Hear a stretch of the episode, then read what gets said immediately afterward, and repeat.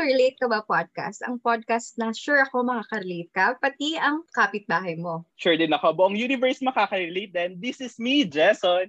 And this is me, Cel, and welcome to our fifth episode. Ah, uh, tama, fifth episode okay. na tayo. So, welcome back after two weeks nating pag-rejuvenate. Rejuvenate! Nag-ano muna kami, nag-rest kami ni Jason. So, for tonight's episode, uh, more on, ano tayo, adulting chikahan. And our special guests are our, um, ano bang tawag sa kanila? Former colleagues? Mga ano, former, um, former office ano ba, mga ka-office namin sila sa org dati. Tapos, naging um, friends na rin sila namin eventually.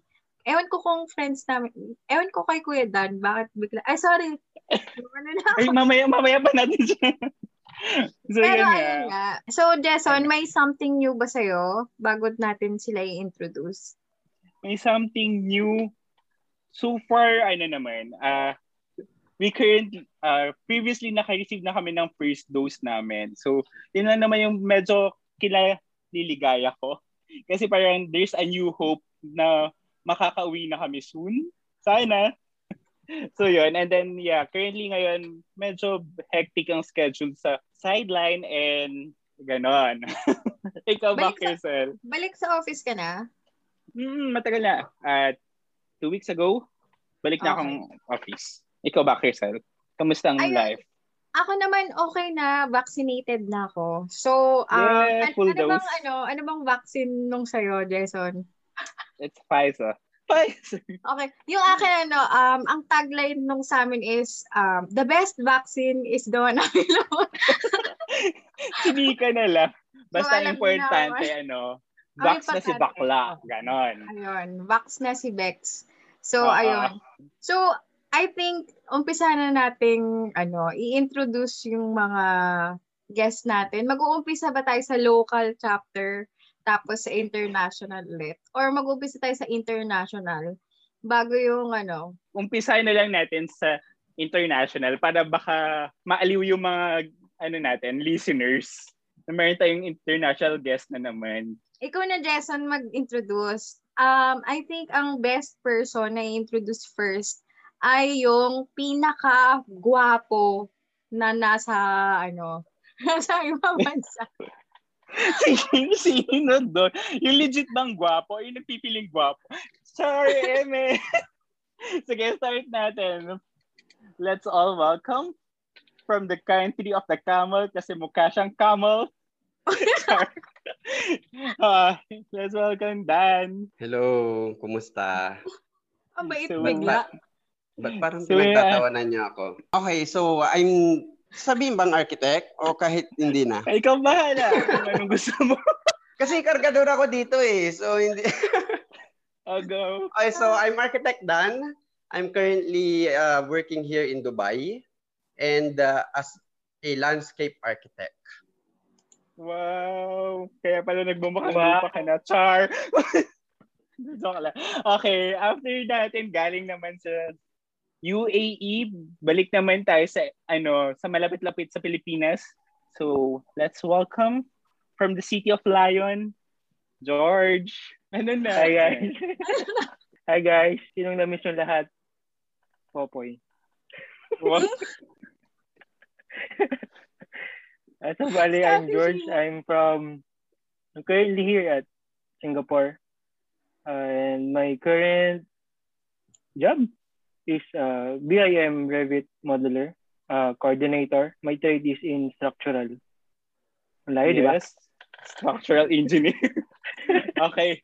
Here's a move naman tayo sa Pilipinas. Pakilala mo na ang ating dalawang naggaganda ang binibini. So, so ladies first muna tayo. Um, gusto kong ipakilala. Um, sino ba mauna sa kanila? To ang...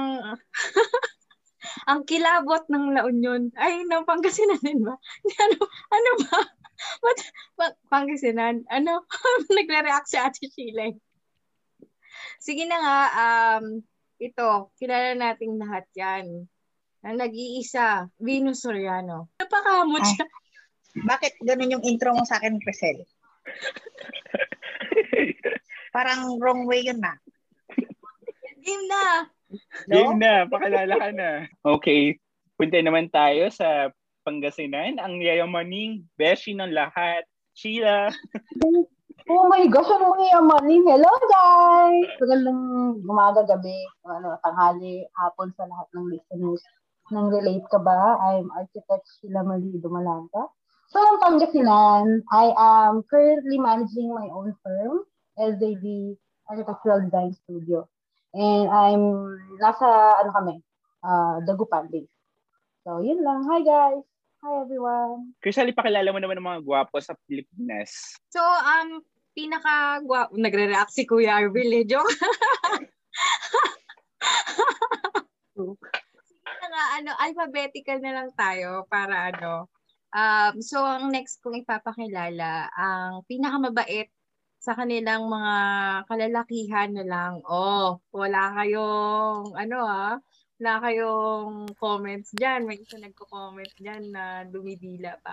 Si Kuya Arvil Joshua Camacho. Mabait lang. Walang papuri ng kagwapuhan. Ayun! Humble, humble. Oo, medyo. And good evening and good morning to all of the listeners of uh, Relate Ka Ba. Uh, first, before anything else, I'd like to say thank you. At na- naalala nyo kami, Cel and Jason. Uh, ako po si Arvil Camacho. Uh, most of these people know me as Camacho during my college years. Yan. I'm currently uh, concentrating on uh, working on my personal firm, A C A Architecture and Design, uh, and um, venturing into uh, academe. Uh, yun, yung, yun yung pinapasukan ko ngayon, academe. Yan. So, yan. Good evening. Ayun, thank you. Kuya Arvil, parang ang ano naman na pressure si Jason maging ano. Na pressure siyang mag-host na maayos tonight. O ayusin mo. May pang-balance, no? Pasensya niyo na kailangan eh, nagtuturo eh. Okay, Jason, ikaw mag-introduce ng ating next uh, esteemed guest. Yes. Yes, ang ating last guest for tonight, for today, and for all the time. Ang pinakakilabot ng seventh floor. Yeah. Nag-iisang Erwin. Hello, joke lang. um, hello, uh, good evening and good morning to sa lahat ng listeners. Um, I'm Erwin Vergara. Um, I'm currently staying now at Pampanga and working uh, as an assistant design manager for Tendon Project Man at Clark.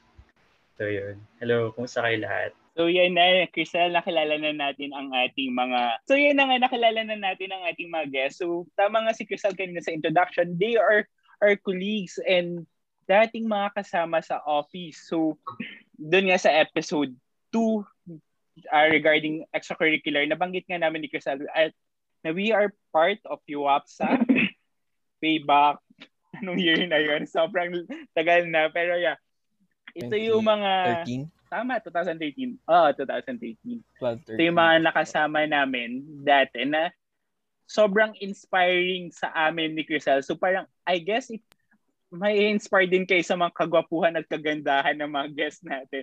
Do, makikita ba sila? Pero, let's see. So, guys, uh, kamusta? Parang, kamusta na kayo right after college? Ano ni nangyari sa inyo? I think, ano, ang best question, Jason, siguro is, ayun, paano yung um, looking for work after college? Tapos, eventually, paano ka nag-end up dyan? Kasi, mm-hmm. kunyari, ilan sa inyo, si si si Dan, si George, and si Jason, nasa overseas eh, diba? So, mm. may mga nakikinig kasi na interested din kung paano i-push yung career nila outside of the country, ganyan. Tapos yung iba na nagstay, andito si sila, sila Sheila, si Venus, sila Erwin, Arvin, ako, uh, ganyan, diba? So, uh, yeah. since uh, ikaw ang napili para i- ano, ikwento mo sa amin kung kailan ka ba nag-decide na pumunta dyan? Tsaka prior ba, gusto mo bang magstay sana or gusto mo talaga kaming iwan? Ganyan. Oo, alam ko talagang ano. So, nag-start ang lahat kasi pagka, pagkatapos ng gumraduate, kanya-kanya na tayo eh, di ba? Parang kahit na magka, may, may barkada ka, parang at your own pace na yung mangyayari. Parang gusto mong mag-apply sa Manila, mag-stay sa Baguio, or mag, mag-start sa, sa probinsya nyo. So ako, personally, nag-start ako sa Manila. So nag-start ako agad sa isang corporate na company. Pero I don't think naging masaya ako doon kasi office lang. Pero kasi syempre, di ba, after nating gumraduate, we are looking on a diversified experience. So gusto natin site, gusto natin design. Pero nung nag-work ako doon, parang nakukulangan ako. So hanggang nag- naglipat, siguro nakatatlo ako. Nakatatlo akong company sa Pilipinas, pero parang parang nakukulangan pa rin ako. Until nag-invite yung... So until nag-invite yung ate ko kasi medyo advantage yung may kakilala ka na sa abroad para at least uh, regarding sa visa, regarding sa pag-aayos ng documents, may, may tutulong na sa'yo.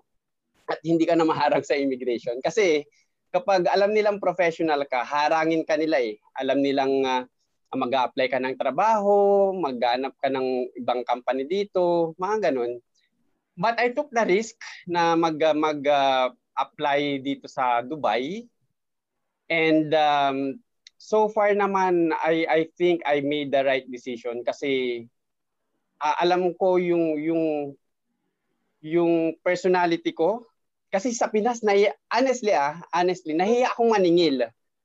So alam nyo naman, kapag mga architect, mga architect-client agreement, parang kailangang gumawa ng kontrata. Eh mostly na napapagawa sa akin mga kamag-anak. Siyempre, alam mo naman, pag mga kamag-anak, medyo uh, kailangan free or malaki ang discount hanggang marirealize mo na mas lugi ka pala, ganun. So, ah, sabi ko, hindi pwede, hindi pwede sa akin. Ay, kaya yun yung parang turn, ano ka parang... Turning point. Turning point ko na ah, kung magiging ganito ako lagi, feeling ko hindi hindi ko mapupush yung yung magkaroon na ako ng sariling company. Pero I know naman may mga iba sa atin dito which is naging successful din na magkaroon ng private uh, company, ng pr- private practice. Pero ako personally mas mas nagugustuhan ko yung yung work dito sa abroad. Yun lang. Thank you Kuya Dan for sharing, no. So, yeah.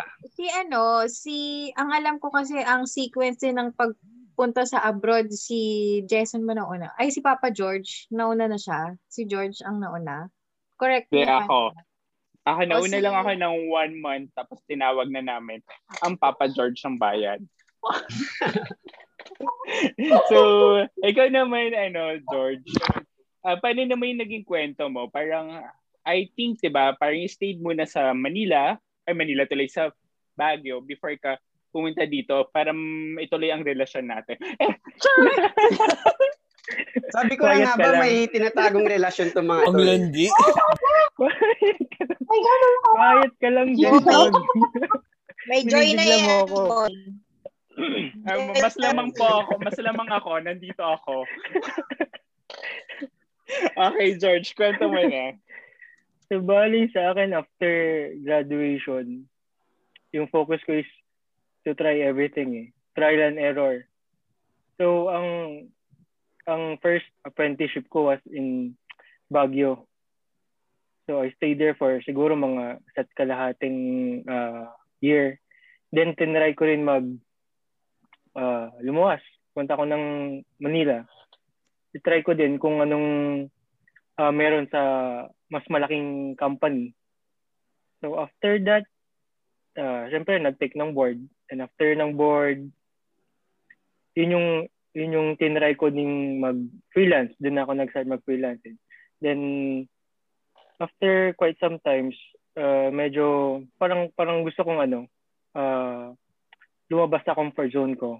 So bali parang yung, yung after ko matapos yung isang project ko na as a freelance, and then, bigla akong tinawag ni na Jason, ni na Maui, uh, to go to Singapore. So that time, parang medyo alanganin pa ako. Pero, sabi nga ni Dan kanina is to take the risk. Kasi di ba, if you never try, you'll never know kung anong mangyayari. So, wow, current... So currently, dito sa current job ko dito is very technical siya. as a Revit coordinator. So, still, uh, parang kino-contain ko muna lahat ng mga, ano, mga, mga work ethics dito sa Singapore. So, as far as I concerned with my designing, kasi mostly dito sa, sa work ko ngayon is structural.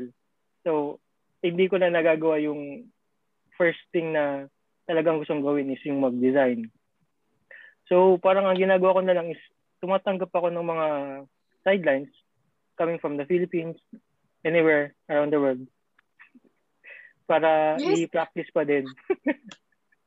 Ang lakas naman nung anywhere around the world. Oo, di ba? International, Papa George, ah. Yan naman. Ako lang to, ako lang to. Baka maya-maya, nasa B T S ka na, ha? Sumasayaw na yan ng ano, pamparampampam. Ay, Ay, hindi ba yung latara-tara, latara-tara? So, Ay. yun lang. Yun lang for me. Uh, parang mm. you try to go out your, of your comfort zone and taking the risk muna. As of the moment. Mm, nice. Nice lang nasabi. So, balik tayo naman from, from the Philippines. Okay. Ayan, kanina nawala siya. So, uh, Venus, uh, pwedeng pakilala ka muna. Tapos, ano, kwento muna kung ano nang nangyari sa'yo right after ka lumabas ng academe. Hello! Ako pala si Architect Venus. So, ayun. Um, after ng academe, medyo mahaba-habang kwento. Mahabang kwento, hindi pala simulan. Mahaba na. So, in short, ano ko na lang yung ngayon kasi fast is fast, you know naman. Wow. Maraming nagdaan ng trouble. And now, to inspire din other architects na medyo young pa, um, dream ko talaga magkaroon ng firm. Noon pa, habang nag uh, noon pang nag-aaral, gusto ko na rin talaga magkaroon ng sarili kasi nga um, sa family namin, engineers, mga ate ko and father ko. So ako, sabi ko naman para may bako yung architect. Kasi parang kompleto na eh. All of them are engineers. So kulang na lang ang architect. So ako naman yung naging architect. But now, may sarili na akong firm and I also do um, construction. Kasi nga, sabi rin ng mga, ng mga instructor sa college noon na sa drawing, medyo alam naman natin, mahirap maningil nga na sinasabi ng architect Dan, kasi sa Pilipinas not unlike sa ibang bansa na ma- ma- ano talaga sa ano eh sa professional fee or ano yung sinasabi nila na talagang nakukuha nila yung dapat nasa kanila. And sa construction naman ayun medyo um, struggle din. Hindi lahat naman ng construction madali. And isa pa depende sa kliyente yan. So may mga kliyente talaga na okay naman, maganda na magbigay. And some are also medyo, um, alam mo to, mahigpit at maselan. Yun ang term eh, maselan sa mga finishes or what. So, yun naman, okay naman as of now. Um, hoping pa naman, although my company or my firm is still uh, bago. Um, bago pa lang siya, kaka-establish ko lang siya last year. And okay naman, may mga projects naman ako now. At ayun, so far nag-enjoy kahit medyo stress din. At okay din maging architect din talaga as long as you're happy na na-enjoy mo din. No? Kasi hindi naman tayo pinunta ni God dito or um, I think um, uh, born tayo as architects. Kung talagang yan ang para sa'yo, yan ang profession mo na binigay ni Lord. So yun ang uh, i-enjoy mo sa buhay. Amen. Para naman, diba? Tama ba? Brother John. Amen, amen. Amen, amen. Architect Venus. Worship pala. You say tayo may architect. Natalo tayo si Venus. Okay. Oh, hindi ko in English kasi nosebleedin ako pag pure English to. Kaya Spanish na lang. Okay. Ayan. Inspire naman ng mga ano magiging architect in the future. Kaya nyo yan. Grabe, grabe. So yun. Pero kami muna. kami muna. Oh. Huwag kayong mag-agaw ha. Yung mga pang-architects na professional. Shout out po pala sa mga ano dyan. May pa-shout out na. Kaya mas magaling na kayong ano sa amin. Ayun lang. Bawal yon, bawal yon guys. Pwede kayong makulong. Uh, for your information. Ayun na lang. Additional information. Bawal kayong mag-practice. Not unless na architect na kayo. And yun lang. Naman, Architect Jason and Architect Cel, thank you for ano naman inviting me. Yeah. And to reunite with my friend with with ano mga hindi ko na nakikitang friendship dahil sa ano work and COVID na din, hindi makapag ano reunion. Okay. Ah, wala ba? Pero marami parang may tanong sa parang five hours tayo dito. So one hour lang to, one hour. So, ayan. Sige na. Back to you, guys. forty minutes na pala. Ayun. Okay. So, remarks. I-alternate ko na lang, Jason, no? So, mail naman tayo. Punta tayo sa kay, ano, kay Pap, Papa, kay Papa, kay Erwin. So, ah, uh, since, ah, sure. uh, si Papa Er, Papa Er yung tawag namin kasi, pogi siya eh, Papa. Pangalawa sa akin. Gopi. Gopi na, mabango pa. Mabango yan. Never ka naging Papa, Dan. Papatayin. Pag isang na, mabango pa rin. Papatayin. Pakinggan natin yung story ni, ano, ni Papa Er. Medyo interesting to kasi diba parang ikaw sa amin, medyo lumabas ka sa Archie tapos ngayon, bumabalik ka. So, kwento mo naman, Papa Er, ang iyong story. Ayun, hi, hello. Uh, I'm back again. um, yeah, uh, after college, uh, so we're doing. After college, um, to be honest, it's like, uh, ayun dun yung hindi ko alam muna kung saan ako pupunta eh. Kasi parang, um, sinisavor mo pa yung moment na, uy, kinatapos kay Archie, lalo kung uh, ang dami mo siyang, ang dami mo pinagdaanan para lang makamit mo yung, uh, yung degree na yun, yung, yung graduation, yung maka- makaabot ka sa graduation. So, uh, just like everyone else, I tried uh, doing different uh, fields then kasi gusto ko malaman kung saan ba ako best mag-fit. So, I started with um, sa fit-out. Uh, agad ako sumabak sa Manila um, just to see if kaya ko yung biglaan na sa ganong skill na kaagad.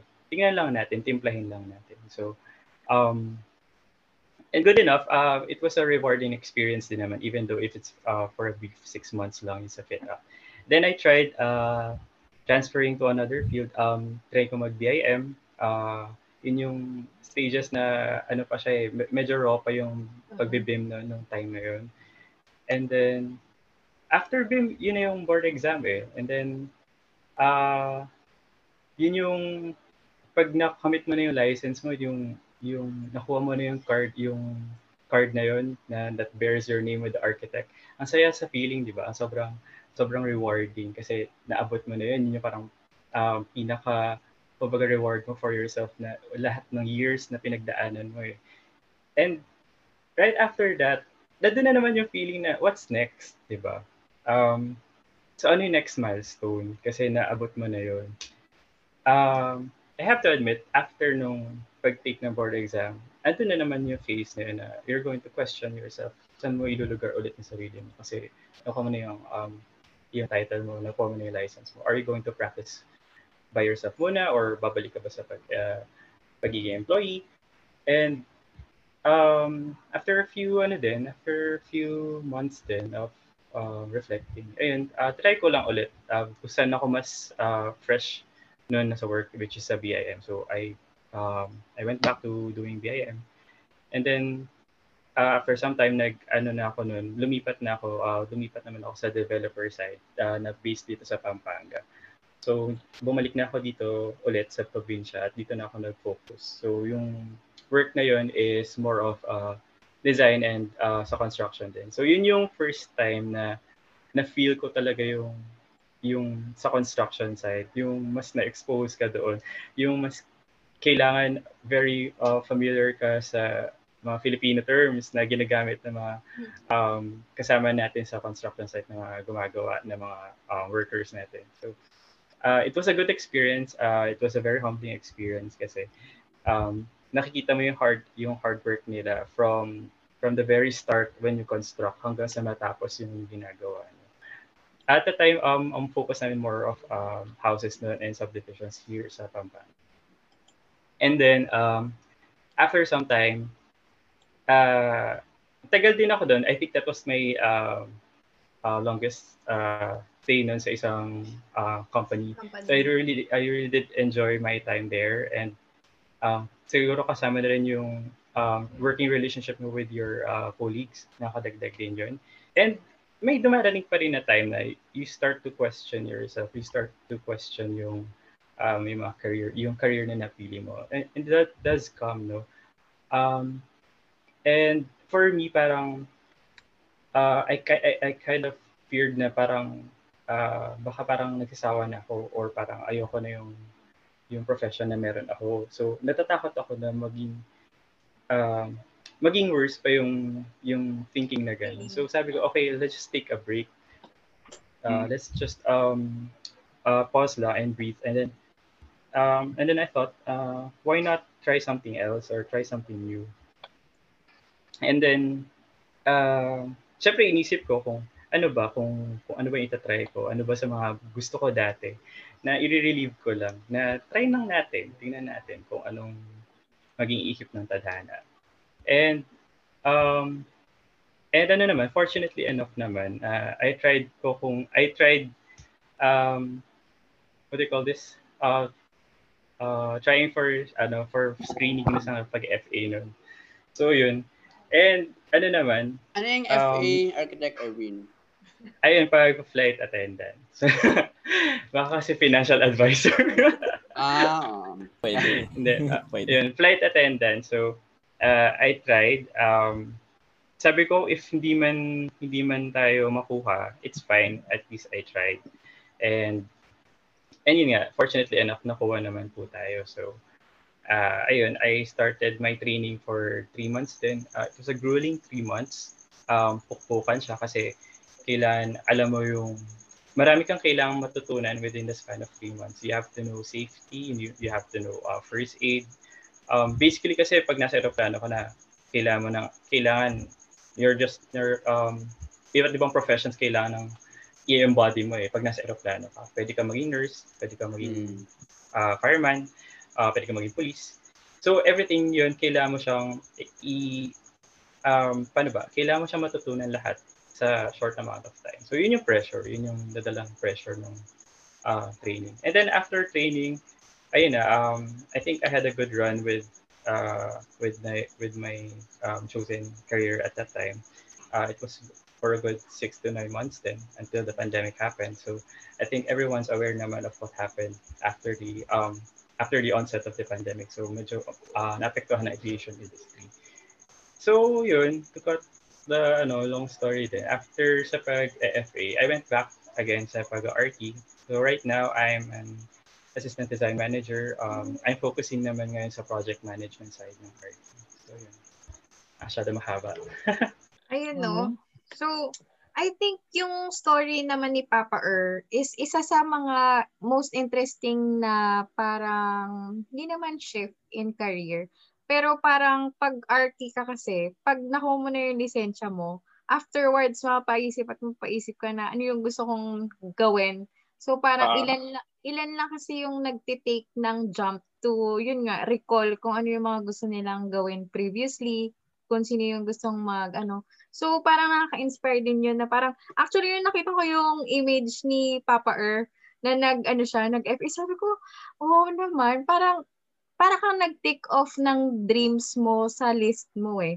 Parang, kasi professional ka naman na. So parang alam mo rin na parang kung if this doesn't work out or kung merong ano, at least nag-try ka to pursue this dream. Parang gano'n. So I think that was very courageous and very inspiring also. So thank you, uh, thank you for, ano, for telling us the story.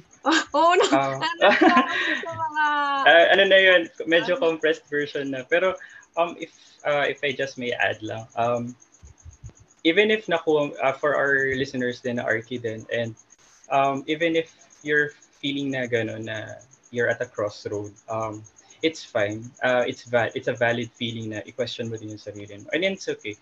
Um, but if ever you um, try to pursue something from the past or something na uh, of your of something of interest before, it does not mean na uh, you're, what do you call this? Parang na-invalidate na yung dati mga profession. It's not like that. You, do, you don't need have uh, you don't have to choose between yung pagkakaroon mo ng, yung pagkakaroon ng lisensya, yung pagiging archi mo, doon na isa pang passion mo.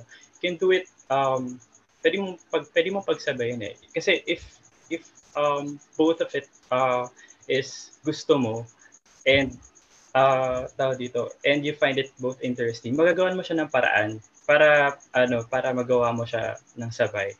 Kahit na hindi naman sabay, at least, um, andun pa rin yung isa. Hindi naman kailangan mawala yung isa. Eh. So that's fine. So yun lang. Um, I hope na uh, may natulong yung story. So yeah, thank you. Oh yeah, may, may natulong naman yun, Papa. And then parang every stories dito. Kaya nga, ginasa namin kayo lahat. Kasi alam namin, you have very, uh, you have that very interesting stories na may share lahat. So we're glad na nag-oo kayo, kayong lahat. So next naman, we jump again to another female architect in this group. So, Sheila, so ano, kamusta? Kamusta ka? Or ano nang ganap? Mabalita namin kasi may ano ka na, may sarili kang subdivision. Hindi, is maryoso ka, hindi. Ano, na parang sa ilaway ko nga, karinig sa mga very inspiring stories ng aking co-architects. Uh, actually, kabatch ko silang lahat. So, ngayon naririnig ko yung mga experience nila after namin gumaduate and after namin magkaroon ng, uh, ng ano yun, naging professional. Well, talagang iba-iba yung naging experience namin. So, yun nga, from the question, after graduation, what's next? What happened to us? So, for me naman, feeling ko ako yung pinaka, ano eh, pinaka, hindi ko ba tawag ba? I don't know. Pero yung, yung nangyari sa akin, yung talagang mangyayari sa pagiging architect, kung iisipin. Kasi after graduation, ay nag-apprentice tayo for almost two years. And then, from apprenticeship, nag-start ako here locally. Locally, sa Pilipinas, ay sa Pangasinan muna, nag-start ako ng very low. Like, bibigyan ka lang ng three thousand pesos a month for, ano, for allowance lang pag nag-apprentice ka. Tapos, design mo lahat, ikaw gagawa lahat. Yun yung talagang kwento sa, sa, ano, yun yung magandang benefit ng nasa isang small firm ka. Nag-start kasi ako sa small firm. So, talaga gagawa lahat. Pero very low ang kanyang income. Kung income ba lang tatawagin doon. And then after noon, siyempre lahat tayo sasabak tayo sa Manila. And then I tried Manila. Nag-work ako. Actually, kasama ko sa Architect Venus. Nag-work kami sa Manila, Quezon City. Yan. Yeah, we work again at a small firm. Nag-start kami doon. A N P, kung alala nila. And then, after noon, doon din. Siyempre, experience, experience, experience. Hanggang, syempre, nakapasa kami ng board exam. And then, ayun. After the board exam, uh, a year lang, nag-work pa rin ako eh, as an employee. And then, after being an employee, well, give you a background check of my family. I came from a family of contractors talaga. Most of my parents are engineers, civil engineers, yung mami ko, and then, my father is an electrical engineer. And then, nangunguntata talaga sila ng mga buildings, houses. Even when I was still a student, they asked me, which is bawal, they asked me to design this and design that for certain ano projects. Then, ayun, hanggang sa doon ako lumaki na meron talagang construction talaga yung feeling kong magiging buhay ko. And then, yun nga, ayun nangyari. So, after kong graduate, right after a year, actually, pa- pakiramdam ko, hindi ako employee type eh. Kasi after kong makapasa ng pagiging architect, nag, actually, nag-ano pa ako, nag-overseas. I tried working in Singapore din for a few months. And then, sabi ko sa sarili ko, hindi ako pang employer ng tao. Sabi ko, parang, ano, I have my own time. I have my own, um, paano ako magtrabaho. And then, feeling ko, if being an employee, I'm not fit for that work. Sabi ko man. So, after a year, I created again, uh, nagbuwan ako ng sarili kong firm. twenty seventeen, uh, register ko na agad yung Everyday Architectural Design School. Doon na ako nag-start na magkaroon ng, ng sarili. Lakas ng loob kasi dati, kung alam din itong mga to kasi ko eh, talagang business-minded yung ano ko. Nagbibenta ako ng load, kung ano-ano nagpapa-ano ako sa school. Mga kung ano-ano basta pwedeng pagkakitaan, doon ako pumupunta eh. So feeling ko, doon talaga patungo yung buhay ko. And then yun, twenty seventeen, I started my own firm. Grabe. Grabe. As a young architect and as a young professional, kapag sumabak ka sa ganung mundo ng construction, sa ganung mundo ng pangongontrata and pag-design, iba, ibang-iba ang layo ng tinuro sa amin sa academe, sa actual. Grabe, for our fellow architects, um, sabi ko lang, nakasan nyo lang yung loob nyo because a lot of people will, tawag dito, take advantage of you being a young architect. Will take advantage of your license because because of the sign kasi yung papalisahin sa'yo and then di ka babayaran ng tama. Meron yung mga papagawa sa'yo ng super duper grabe yung grabe katipidin. Kasi lagi nilang sinasabi, bata pa kasi, bata ka pa, bata ka pa. Yan lagi ko yung naririnig sa mga kwan, sa mga fellow nangungontrata yung fellow mga kan ko, fellow mga nakasama ko sa trabaho. And so far, ngayon, nilaban ko.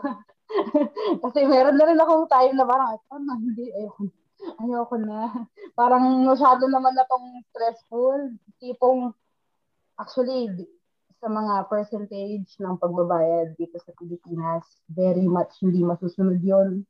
Yung sa mga libro natin, sa mga standards ng professional practice, almost, hindi nga mababa, almost fifty percent yung nasusunod doon because of, um, ang tawag doon sa term na yun, parang traditional or ano matawag doon. Dahil nakasanayan na, nakasanayan na usually, ang nangyayari, libre na yung design sa kontrata, which is, wala yun sa professional practice namin. Laging gano'n. Actually, yun yung pinakaunang naging problem ko sa buhay. Kasi parang, architect, gawin mo na yan, pero dapat libre yung design. Mga ganyang mga kwentuhan na, oo, na mga, ano, na hindi na dapat sana naranasan na yung architects namin. So, ayun, after that, hopefully, seventeen, eighteen, nineteen. Oh my gosh. seventeen. Mas kasi na naman. Ano nangyayari? Masaya na naman kayo. Hindi nakikinig kami, Ate Shea. Nakikinig kami, Architect Sheila. Ramdam ka namin. Kaya hindi ka makakalita. Hirap na kayo. Pero siguro dahil isa rin sa mga baylayan kung bakit nag-a-abroad yung ating magagaling na arkitekto sa Pilipinas. Yes, dahil sir. Dahil very, very, uh, ang layo hindi ma-appreciate ng mga Filipino architects sa Pilipinas. Kasi very, ang baba ng tingin nila sa Filipino arkitekto na tipong, ano, design lang yan, drawing-drawing lang kayo, hindi naman kayo magaling, mga ganyang linyahan. Which is, naranasan ko in very young age, in a very young time. And, yun lang. Actually, it takes a lot of courage na labanan yung mga ganong tao na ang tingin ganun tayo. Which is, ngayon naman, ang masasabi ko lang sa mga tao o sa mga kagaya ko na young professionals na gusto talaga i-pursue yung kanilang career, is laban lang kasi totoo lang. Um, sarili mo yung bubuhatin mo, hindi yung maririnig mo sa iba. So, kung ano yung tingin mong tama or you deserve that type of treatment, kung ano yung deserve mo, yun yung tanggapin mo. Kasi pagka hindi mo, pag pinabayaan mong ganun-ganun lang, hindi ka, hindi ka, hindi ka, oh, sorry for the term, hindi ka ganun ka-action. So, talaga. Kami naman mapapad. Hindi, totoo, totoo, totoo. Sa Pilipinas, lakas ng loob. Kasi kung mahina ka, hindi. Hindi kaya dito. Kaya dapat, just, ang magandang, siguro ang last term ko na lang, if you really wanted to do it, just, gawin mo lang, just pursue it. And then, eventually, it will come a time, you'll have uh, a client that will appreciate your work, a client nice. that will appreciate what you can do, and then that will compensate you. Kasi a lot of clients won't do that. A few, very few will. So, if a client na hindi ka na-appreciate, ano na, break mo na. Layuan mo na, girl. Huwag mo tanggapin, girl. Huwag mo hayaang ano ka, tapak-tapakan ka. Hindi, hindi mo deserve yun. Kasi ang hirap pinag-alaran natin for seven years. And then, nag, nag-exam ka pa. Tapos yung mga gabi-gabing uyat-uyat design-design mo, napag-iisip mo. And then, gagalunin ka lang. Because hindi na. So, oh, um, ano lang ako ngayon. Siguro, I'm very lucky na nakakilala ako ng client na very na-appreciate yung trabaho. Yun lang. Yun lang ang maapan ko. Papadala na lang namin ikaw ng tissue. I think ko yung naluluhan na sa iyong mala M M K na story. Hindi naman. Dami siya. Hindi lang. Kasi talagang parang si Charo Santos, architect Sheila. Pati yung ano eh. Pati yung polo. Pati yung polo. Ano eh. Sobrang na-embody. A- ah, diba? Ano, Ate Sheila, ilang years na ulit yung ano, yung firm mo? From twenty seventeen. Ah, so mag four parang, oo, four years. Four years. Mm-hmm. Bata pa yun. Naglabas yata ng calculator sa Ate Sheila. Hindi lang ako actually sa calculator niya. Okay. So yun lang. Meron na yun. Okay, let's hear naman ang ano, ang story ng isa naman sa pinakakagalang-galang dito. Pinakakagalang-galang sa ating mga guests. So, uh, hello, hello, ano, Architect Arvil. Let let us hear your kagalang-galang na story. Wow. Ay, gusto mo ba may bastos? Wow. Mababawa. Mafi-filter yung ano mo. Ay, grabe. Mafi-filter yung listeners. Sure, sure, sure. Uh, I need to, ano, I need to filter my words. Nagbago na si Architect Arvil. Hindi naman siya ganyan nung college. Oo, oh, kasalanan nito. Very. Kanino ba ako na to? Hindi kay Dan tsaka kay George. Lahat ng instructor namin dati, hindi po talaga siya ganun. Uh, ganito na talaga siya. May pa-disclaimer. Ay, joke lang. Ayun, okay. uh, medyo na, ako ba huli? Pambihira ko. Uh-huh. Na-pressure ako. Siyempre, huli na din, narinig na na lahat. Well, ano, siguro, medyo may konting drama din. Ay, well, hindi ko alam kung alam nyo. Uh, yung kwento ko is, ano, this is all about uh, working on the opportunity given to you. Uh, uh, before, well, dati pa naman, alam niyo naman siguro, I am a very studious person. Very, very studious. Oo, yung uh, ayaw magpakopya, na, ganun. Uy! Oh. Ayaw magpakopya. Tayo kay Sir Liedo, ha? Yung technical specification. Nakikinig mga instructor. Ay, sorry po, Sir Liedo. Bagsak po talaga kami sa quiz nun, kaya lang nagkopyahan kami sa specifications. Yun. Yun. Uh, well, again, uh, to ano to put back the no, serious tone. Yun nga, I'm, I, my, my story is all about working on the opportunity given to me. Sabi ko nga, I'm a very studious person, not because I am capable of, you know, being that intelligent. Uh, it is because of diskarte. And uh, yung, yung concept ng kailangan kong galingan mag-aral at galingan sa trabaho kasi wala akong ibang pupuntahan. Uh, we are, a, I, I came from a very financially challenged family. So, Uh, dati, before before I took up architecture, the, honestly, and I, I I I just became vocal recently to my parents na ang gusto ko po talagang kunin is doktor. Pero, knowing our financial capability as a family, never siya na magiging mat, matut, matutuloy. uh, so, yun. Ang opportunity, opportunity na naibigay sa akin before is uh, to take up civil engineering. And, nung ang in-exam ko sa entrance exam sa S L U is for civil engineering. But uh, based on the advice of a friend, of a family friend, na civil engineer, sabi niya, why not take up architecture first and then take take in, uh, civil engineering after para maging maging okay, para two in one, sabi niya. Although, syempre ngayon, hindi ko na siya tinuloy. Dire-diretso ko yung architecture because that was the oppor- opportunity given to me. Yun. And then, uh, to cut the, uh, yan, kas- na doon ko nakilala itong mga mokong na to. Makasama ko ngayon. And yan, I'm very, very Pre, thankful. Dan, mokong ka daw, Dan. Oo nga eh. Oo, kay Dan lang talaga patama yun. Kay Dan lang naman mokong. Ayun. Uh, Dan lang yun, wag mo kami idamay. Oo, oh, syempre. Para lang di siya ma-hurt. Pero siya lang talaga.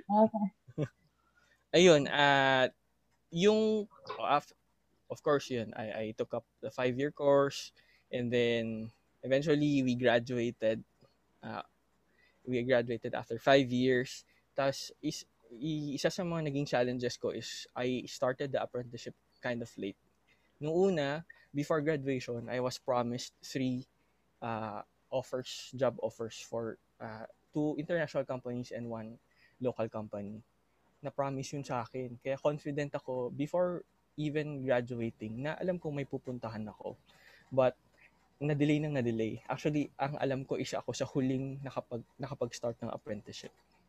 Uh, I'm saying this for a reason. Sasabihin ko. Oh, sige, sige. Sa mga listeners natin, because Arvil, sa batch namin, siya lang ang cum laude. So, tell you, wow! Yes. Akalain mo yun. Kaya very proud kami sa kanya. Yun lang, sinigin ko lang. Anyway, continue. Um, hirap ang architecture dati. Iisa lang ang cum laude namin. Kasi ngayon oh. daw, balita ko, walo, siyam, ganun. Uy, kasi marami naman sila. Grabe ka naman. Ah, kasi pataas na yung ratio. Uh, pero well, proud in... talaga kami nun. Oo. Oh. Oh, hindi siya, siya nagpakain. Oh, hindi siya nagpakain. Cum laude siya, hindi siya nagpakain. Hindi mo kayo nag-request eh. Oh, ngayon na lang, suma, ngayon na lang. Sumabit. Sumabit. Ayun, well, hindi ko, dati pa, dati cum laude ako dati, ngayon hindi na. Ayun. So yun, balik ako sa kwento. Nag-start ako ng apprenticeship late.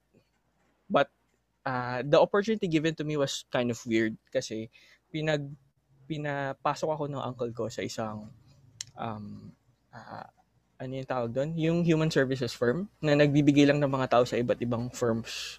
Yun. Uh, pumunta ako ng Manila, nakipagsapalaran ako doon. Nagsinungaling ako na may, may tirahan ako doon kasi isa yun sa requirement. At sinabak ako ng tito ko doon. Uh, coming the time na nagkaroon ako ng interview, matapos ang interview, doon ko nalaman, sabi sa akin, nung nag-interview sa akin, siya yung magiging boss ko actually. Later on, sabi niya sa akin, Uh, actually, we are looking for a registered and licensed architect with five years experience. So, nga nga. Uh, nga nga ako for, for after that interview kasi, syempre, di ba, confused na ako nun, frustrated na ako. Ang tagal ko nang nag-aantay ng makapasok, mag-start ng apprenticeship. My time is ticking. And then, suddenly, biglang pagkatapos ng interview mo, sasabihan ka ng ganun. So, yun. Sinabi na lang ako, natatawagan ako eventually pag, pag ako nang tatanggapin. Siyempre, knowing, hearing that uh, uh, devastating news, hindi ako umasa. Come after two weeks, tinawagan ako. When will you be able to start? Yan. Kaya ako nakapasok sa first apprenticeship ko, which is uh, uh, for a healthcare, uh, renovation of healthcare facilities. Uh, I was under a project management team for a company buying uh, shares for different hospitals within and around Metro Manila. Actually, meron na sila dito sa Pangasinan. Yan. Uh, for nine months, I was able to learn the trade on project management and construction, as well as, yun nga, yung sabi ko, wow, sabi ko dati gusto ko maging doktor. Tapos ngayon, healthcare, kailain yun. Di ba? Kino-connect, nagkakaroon ng connections. So yun, I, I, tried my best to learn all the pos- uh, the lessons that was given to me. Uh, I trained under directly under the architect, uh, the consultant, as well as the medical director. So, dami ko natutunan doon. I seized the moment. Ang ina-expect ko, design firm mo pupuntahan ko, pero project management ang puntahan ko. But I seized the moment. I tried my best to learn all of the all of the trades being offered to me. So, yun. Uh, after that, I was frustrated again. Sabi ko, parang kailangan ko atang magpunta sa isang design firm. Kasi, very shallow, syempre, very shallow yung thinking natin nun. We are fresh graduates. Ang naituro sa atin, mag-apprentice ka sa isang architect for a design firm. So, up, an- another op- opportunity was given to me.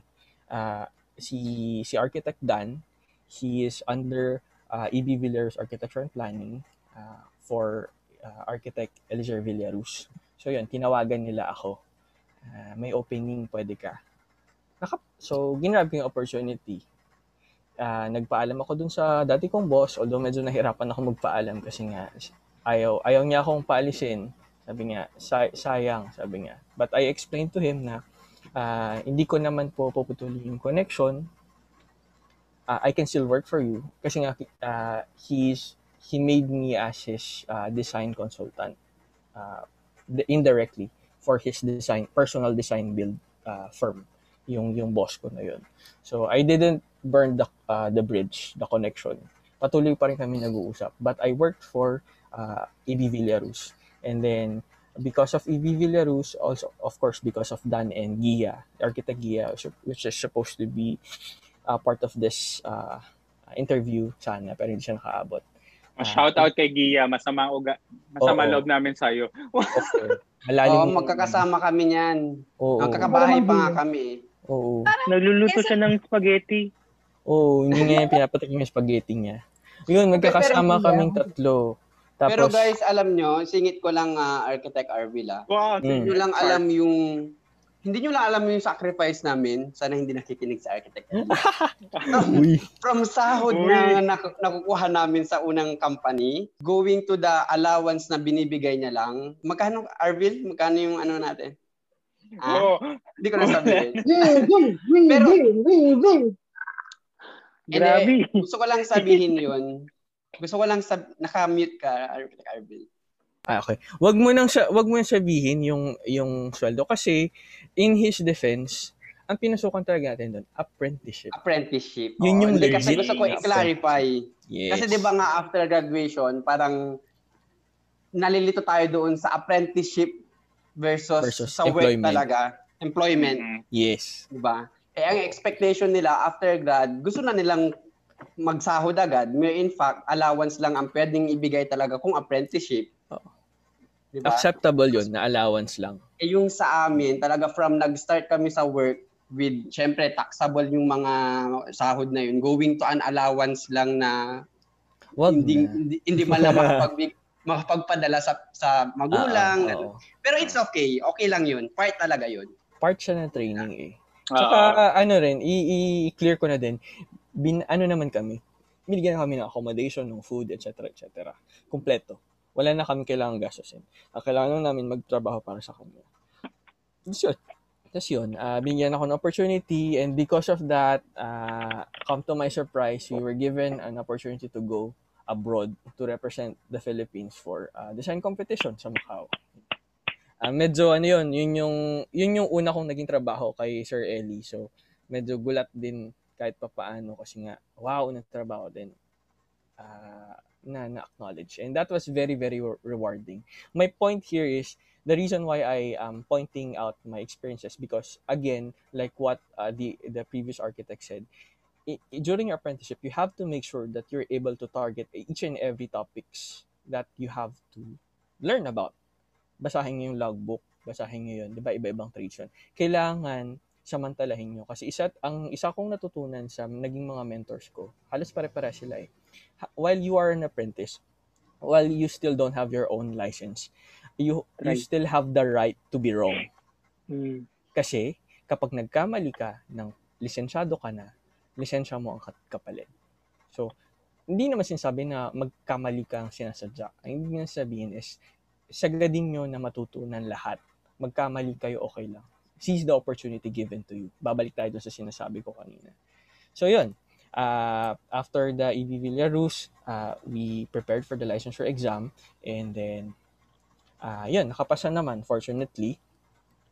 After that, I tried to uh, register myself sa B I R to for my own firm, uh, the ARCA, ARCA, A R C A, Architecture and Design. Uh, registered yun before. And then, I was given, again, an opportunity to stay at Pangasinan. Kasi sabi ko, sabi ko nung pagkalisensya ko, mag-start ako sa Pangasinan kasi dito yung, dito yung connections ko, dito yung network ko. So, fortunately, actually, right uh, a few weeks right before the licensure exam, I was offered uh, uh, a job na isang uh, family who wants to build a uh, rest house sa Baguio. Yun yung naging first project ko. Again, seizing the opportunity giving to you. Kaya ako nag-decide magstay sa Pangasinan. Ngayon, if you remember, I was employed for a healthcare firm. Yung boss ko doon, kinulit niya ako after graduation to work for him. And then eventually, bumalik ako sa Manila after one year after gaining my license. Of course, continuously doing my, uh, handling my firm, my personal firm. And then uh, from two thousand eighteen up to two thousand twenty, last year, I worked for him as uh, first as a project, part of a project management team, handling the renovations, uh, construction and renovation of Uh, schools, uh, De La Salle University and College of Saint Benilde, Antipolo and Manila. Yun, yun yung mga nahawakan ko. And then, ito na. Uh, by that time, I was really uh, frustrated or I guess in, in, in short, sort of a crossroads kasi uh, hindi nga nami-meet yung gusto kong ipon. I wanted to settle down uh, during those time. I wanted to uh, feel that I am secured, financially secured during those time. Pero hindi ko siya nararamdaman. Sa kabila ng kaliwat kanan na, na projects, personal projects, plus yung employment ko pa doon sa Manila. So, uh, I decided to resign. This is before pandemic. I decided to resign. Of course, medyo nahirapan din na mag-resign kasi nga ayaw kong paalisin ng boss. Uh, I decided to resign and then I actually bought my ticket. I was scheduled to go abroad. Susunod ako kina Dan. Uh, kasi nga nag- nagbigyan ako ng opportunity ng mga uncle, aunties and uncles ko kasi mar- marami sila doon na subukan doon sa Dubai. Uh, come, what month was it? March. Doon na pumutok. Buti na lang, uh, yung flight ko, uh, February, minug namin ng May for a uh, uh, family occasion. Tingnan nyo, opportunity ulit. Well, it's not an opportunity. It, I guess it's more of chance. Nabigyan ako ng chance to stay here in pang Philippines. Kasi kapag natuloy ako dun sa Dubai, malamang wala akong trabaho. Yun. And I decided to go home. And hindi naman ako fully resigned doon sa sa boss ko. I am still a design consul- working as a design consultant for him for his design build projects. And currently, I'm, I reopened, kasi kinlose ko yung account ko sa B I R, I reopened it and renamed it as A C A, A Q C A, uh, Q to name my, my fiancé. Yun. Tapos yun, uh, yun yung kinoconcentrate ko ngayon. Yes, fiancé. Fiancé, Architect Arvil.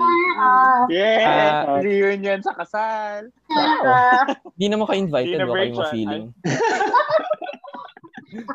Akala ko ba dito? fifty lang, fifty lang invited. Ayun, uh, currently I concentrate I try to concentrate on uh, expanding my my services here in the in Pangasinan. Uh, of course residential and resort and commercial. Yun, yun yung hinahandle ko ngayon.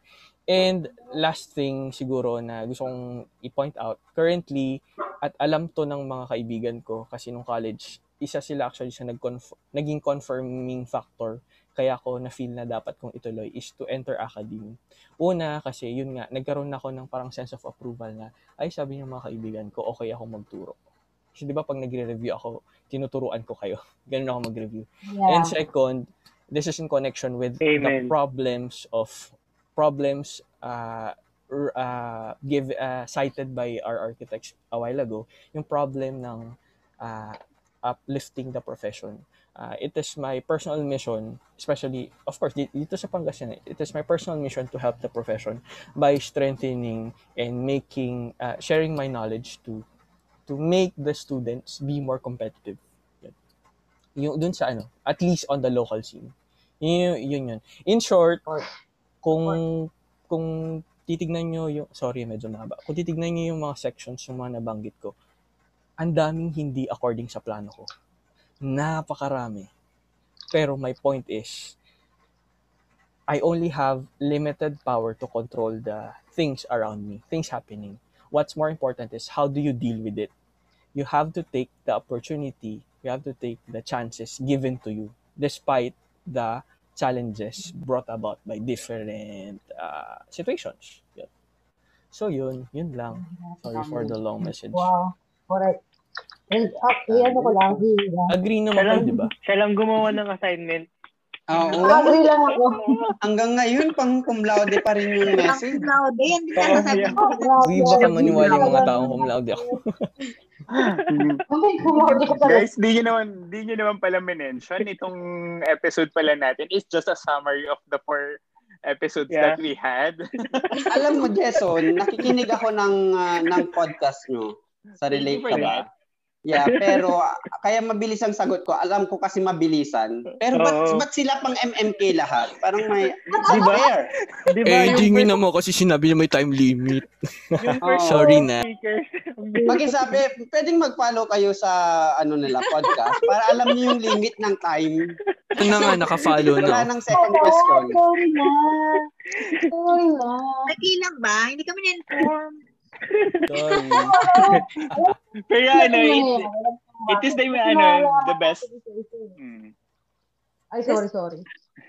It is the best thing naman for this podcast naman talaga is to hear the stories of of our uh, guests to inspire the listener. And I guess parang each of every one of us are inspiring talaga para sa mga listeners. So, alam ko rin naman na si Cel may ins- magbibigay ng inspiration. So, Cel, paano naman yung naging kwento ng buhay mo right after uh, right after meeting this bunch of people?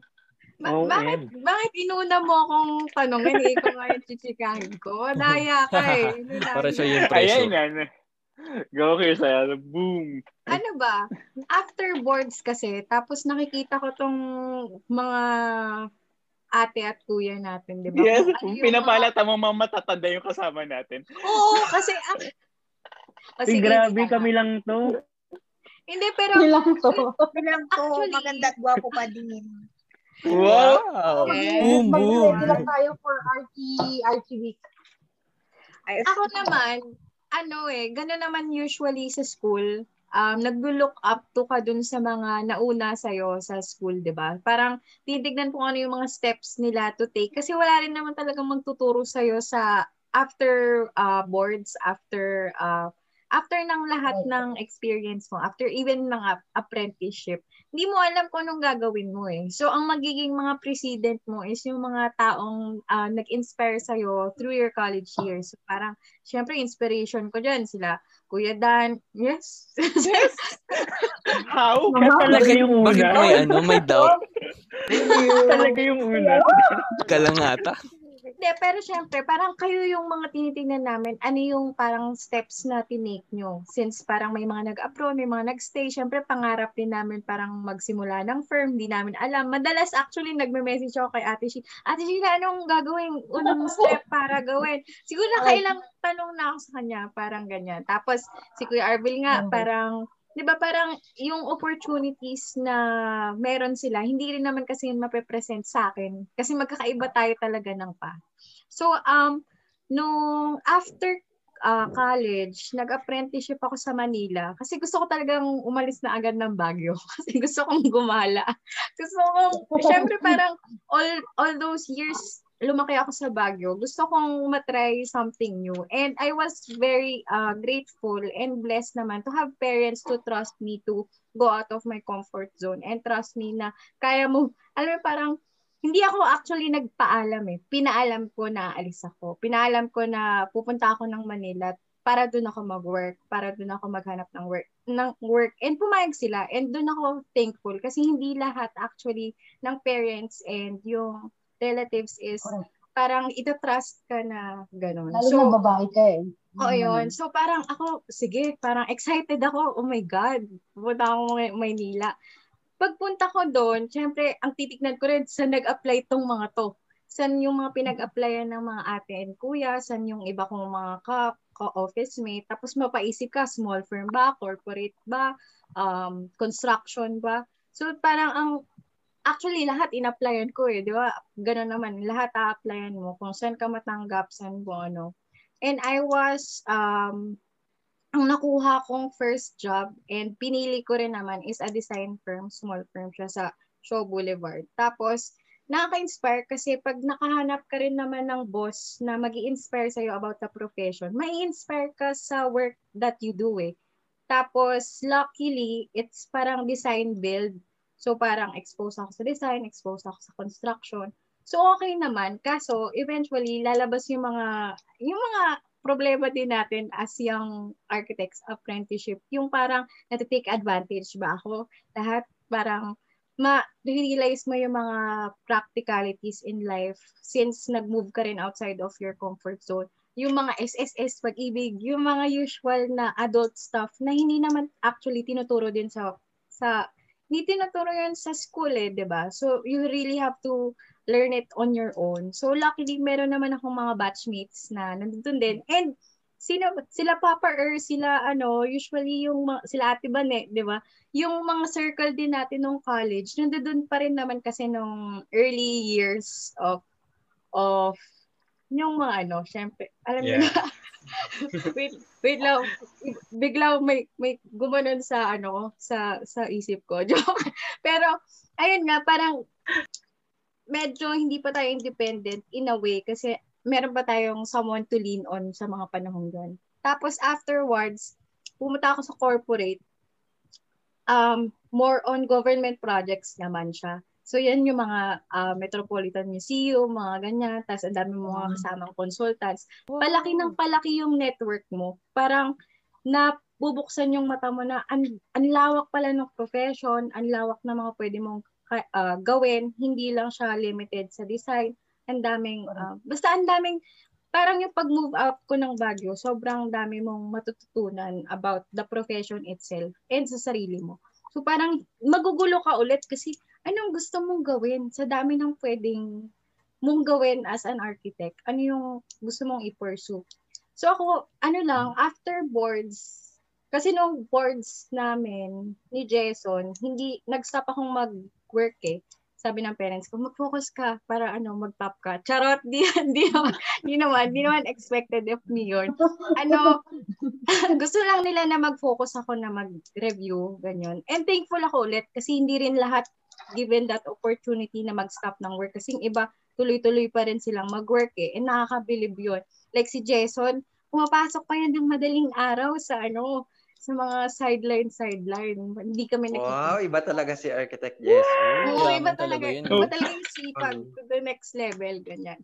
Baka so ayun, Jason.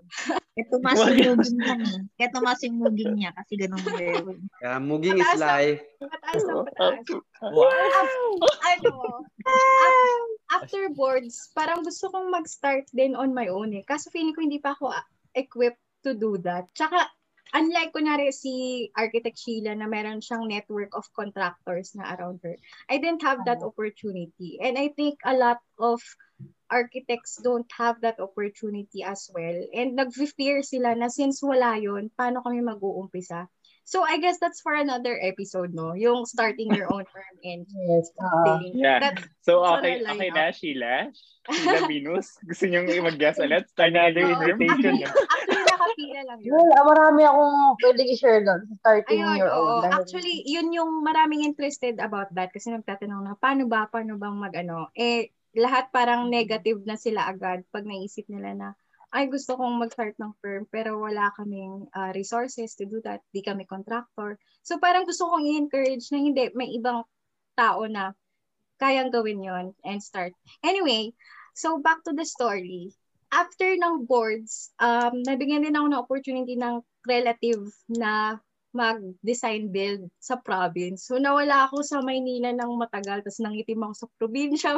Yung mga ganong tipo. Kasi, oh, um, yung mga family na, family na nagbibigay ng project sa'yo eh. Diba? Parang, parang, oh, sige. Pero, katulad ng sinabi ni Kuya Dan, hindi naman kasi lahat ng ganon is uh, paid ka to the supposedly uh, amount that you deserve, parang ganon.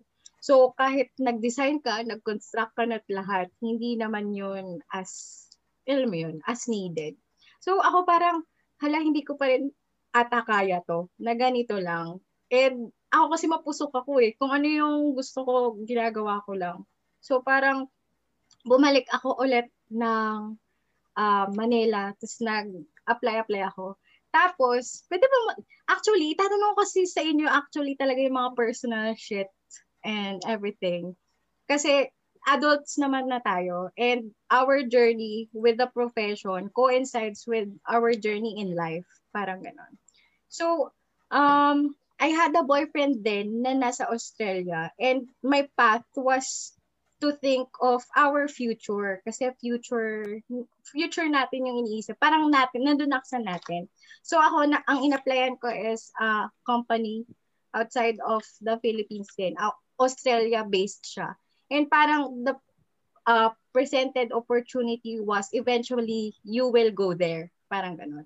And that was my, parang yun yung gusto kong puntahan eh. Kasi nandoon siya and siya yung, siya yung dream, siya yung ano, ganyan-ganyan. Okay, hoy! Future. Parang something dun sa isang nag-react, may nag-react tayong architect na isa, no? Hindi, Nakita hindi. Nakita yung buhay na nakalaan na rin dun sa isang ano. Ganun no? Naman yung journey. Best walang forever.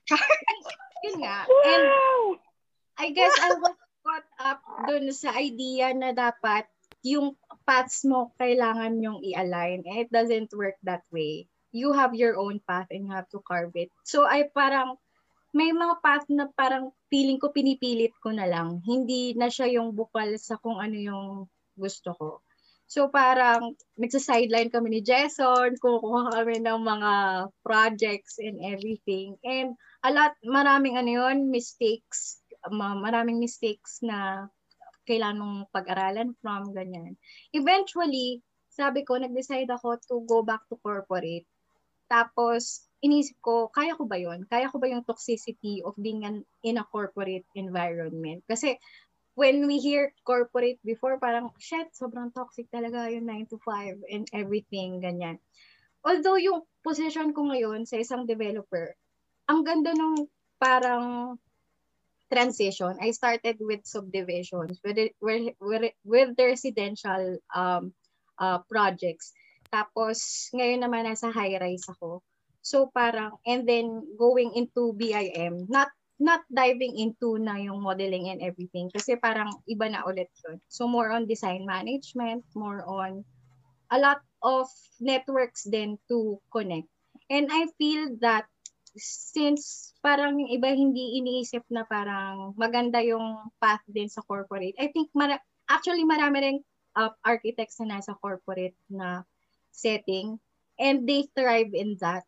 And when you say corporate setting, there are a lot of ano pa ulit, parang different levels. Merong mga design firms, may developers, may construction. So parang it's a diverse world for us architects. And hindi, although namimiss ko si Jason, gusto ko rin mag, naisip ko na, susundan ko ba si Jason? K- kasi parang, nakakamiss ako, yung... Ako, di ko siya namimiss.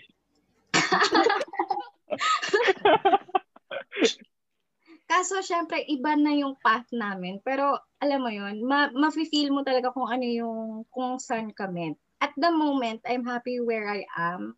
Kasi parang, okay naman yung opportunity with where I am. Tapos parang, iniisip ko na, Uh, meron tayong time and place to do what we like. So, andun pa rin yung dream to start your own firm and everything. Right now, I'm just um, being a sponge and absorbing everything I have to learn within the company and help kung ano yung ano. Siyempre, kailangan nila ng all companies and all kahit small firms need people to, alam mo yon, manage and help them to become great.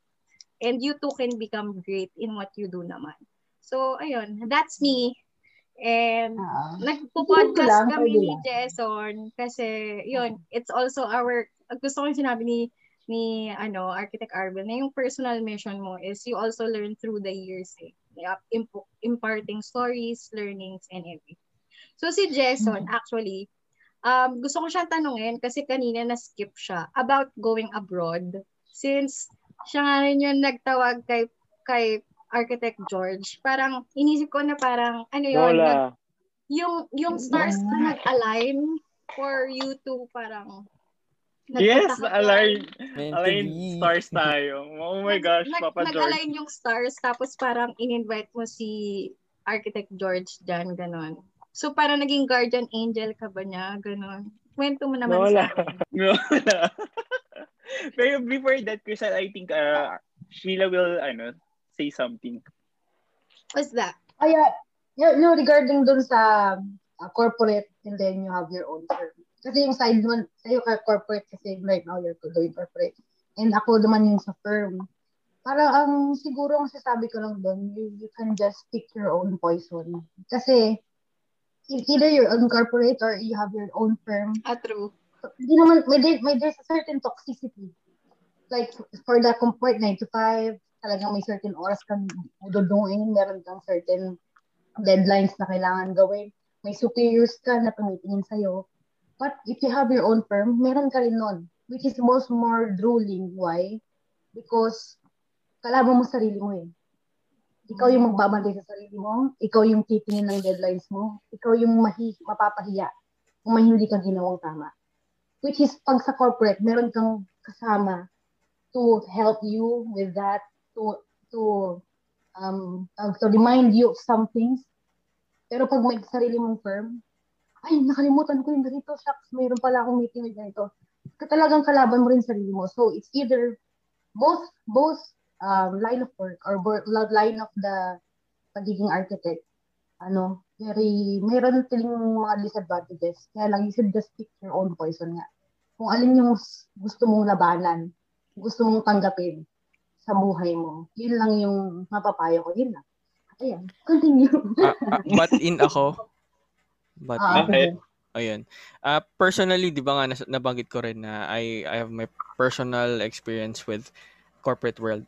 Sa so, mga korporasyong mm-hmm. napakalaki, m- m- wow. mga, mga maliliit na design firm at working on your own.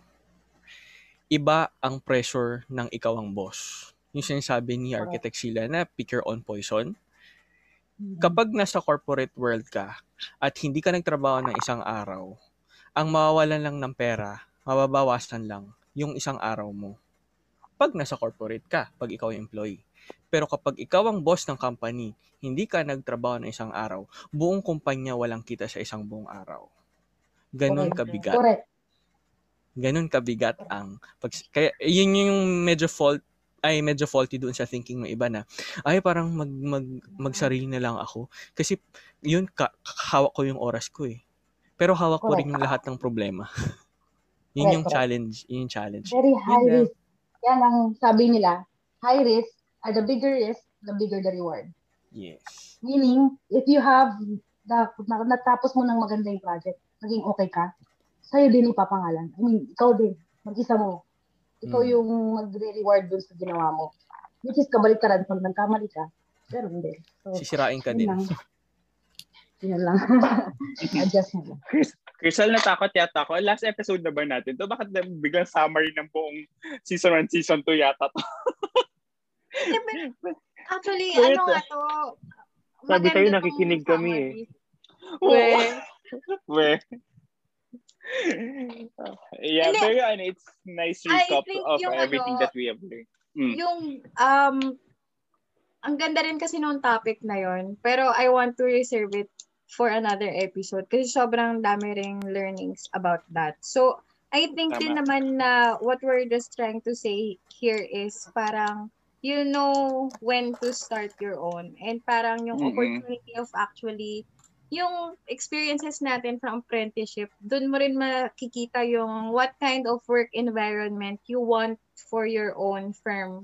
When that day comes that you establish it. Parang gano'n. Yes. So parang tama. When you see all the faults and the good things that you have parang experienced in the companies that you have worked for before, you try to make it as, um, paano ba, uh, tolerable in the firm that you're trying to create. So parang, it's a work in progress for everyone. So, back to you, Jason. Akala mo nakalusot. Kailan ka na, nakaligtas na ako, ah. pero, pero yun nga, parang, uh, if I could give a title to my story, wow, may, is ano, more on sa akin kasi, opportunities na lang, na biglang dumadating.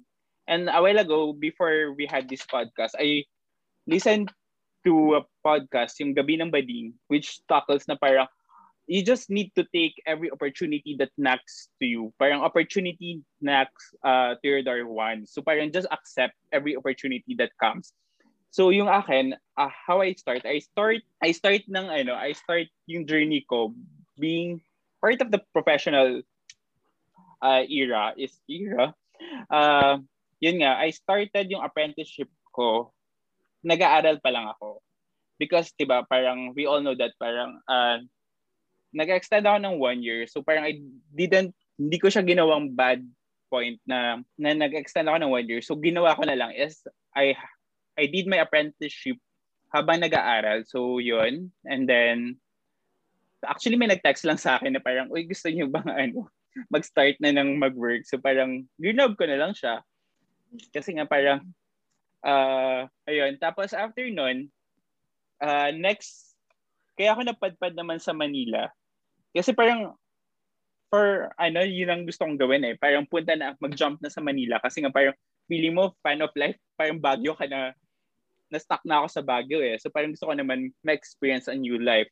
And then, a former boss, a former boss na nag-message sa akin na parang, if you want to go back here in Manila, uh, join our company. So yun na nga, dun na nag-start yung opportunity sa akin sa Manila to to learn new stuff. And then after nun, board exam.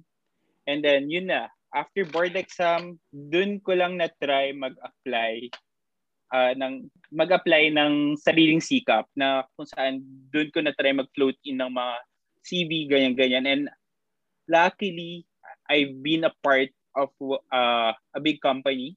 Sabihin na natin big, which is, uh, yun nga, W T A. And then, doon ko na nalaman yung mga opportunities ko na parang, yun nga, parang nasabi ko with previous podcast natin, kasi na parang, when taking up apprenticeship, wag muna natin isipin agad yung pera. Unahin na lang natin ang learnings as what mentioned by Architect Arvil kanina, na parang, yun nga yung, palagi ko rin sinasabi sa mga younger generation or yung mga kalalabas lang ng academe na parang, unahin natin Uh, matuto bago kumita. Kasi parang eventually yung mga natutunan natin from our apprenticeship is yun na rin yung ikabubuhay natin or yun ikakayaman natin in the future. Tapos, yun, uh, I worked with the company two years. Sa sobrang, sa two years na yun, sobrang rami kong uh, opportunity. And then, ayun, dumating na yung ano, opportunity na naman to work here in Singapore. And super unexpected. Bigla na lang may nag-contact sa akin na H R na parang, uh, do you want to accept this this job with this kind of salary? So parang syempre, kinonvert ko yung salary to pesos. So chining-chining! So kinuha ko na lang siya. So ayun, isa ako sa mga papapal. Half million ba yan, Jason? Magkano offer? Half million? Magkano offer, Jason? Mag-apply.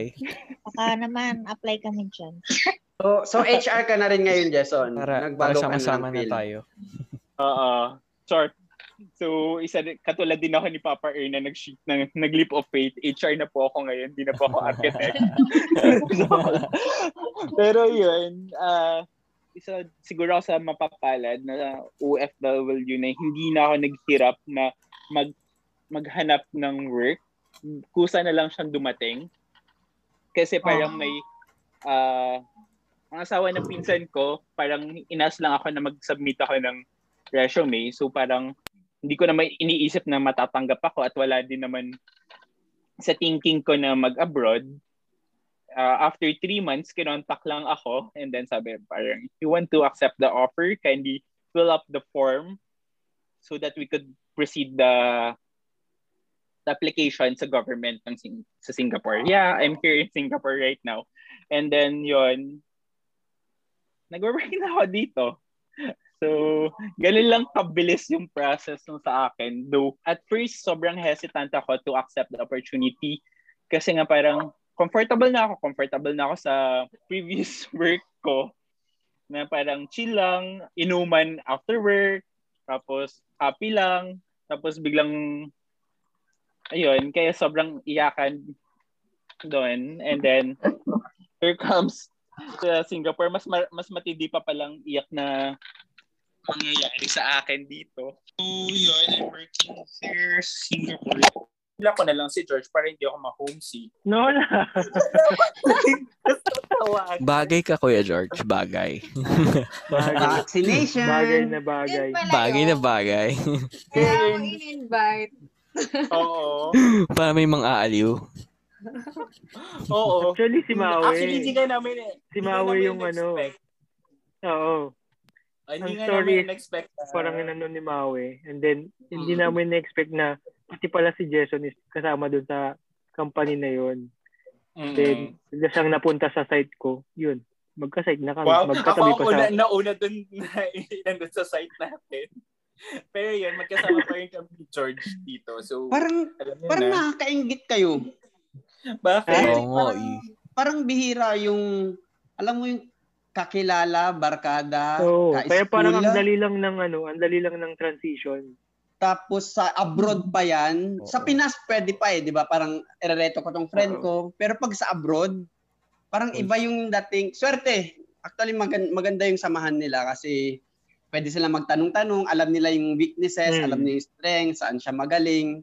Pwede sila yeah, magsuportahan. Ayun, yun, yun yung sinasabi yeah, na, yun naman ang sinasabi natin na parang your network is your network. Sabi nga namin dun sa previous ano, um, ano ulit? Your network is your network. Okay, so yun, diba? Parang it's a big... uh, malaking percentage talaga kung malaki ang network mo. And then yung network na yan, makakatulong at makakatulong sa'yo in looking for a job, in looking for a client, in looking for someone. So yun nga, like like ngayon nasabi ni ano ni Dan kanina na parang ang swerte namin na may network mm. na kami dito na nagtutulungan na lang kami na parang, uy, nawalan ako ng trabaho. Pwede mo ba akong ipasok dyan sa work mo? So parang, okay, sige, akin na yung C V mo, tatry natin ipa- ibigay sa... H R. So, ayan, katulad ni George kanina, sabi niya na parang he is not uh, going uh, near to our profession which is, which is more archy or designing. Kung si George naman sa structural sa tinapon, ako naman, tinapon naman ako sa M and E. So, mechanical, electrical. So, manunubo ka so, kasi. Yeah.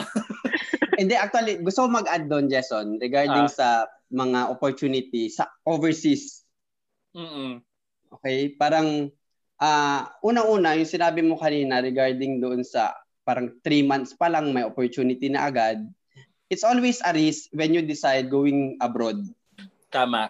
Kasi hin- mm. may mga iba talaga nag-a-apply waiting for a year, six months exit, kasi may mga rules, hindi ka pwedeng mag- yung mm-hmm. visa mo, it expires. Hindi pwedeng... Yeah, you always come ka, as tourist. Oo, pupu- la- lagi kang papasok as tourist.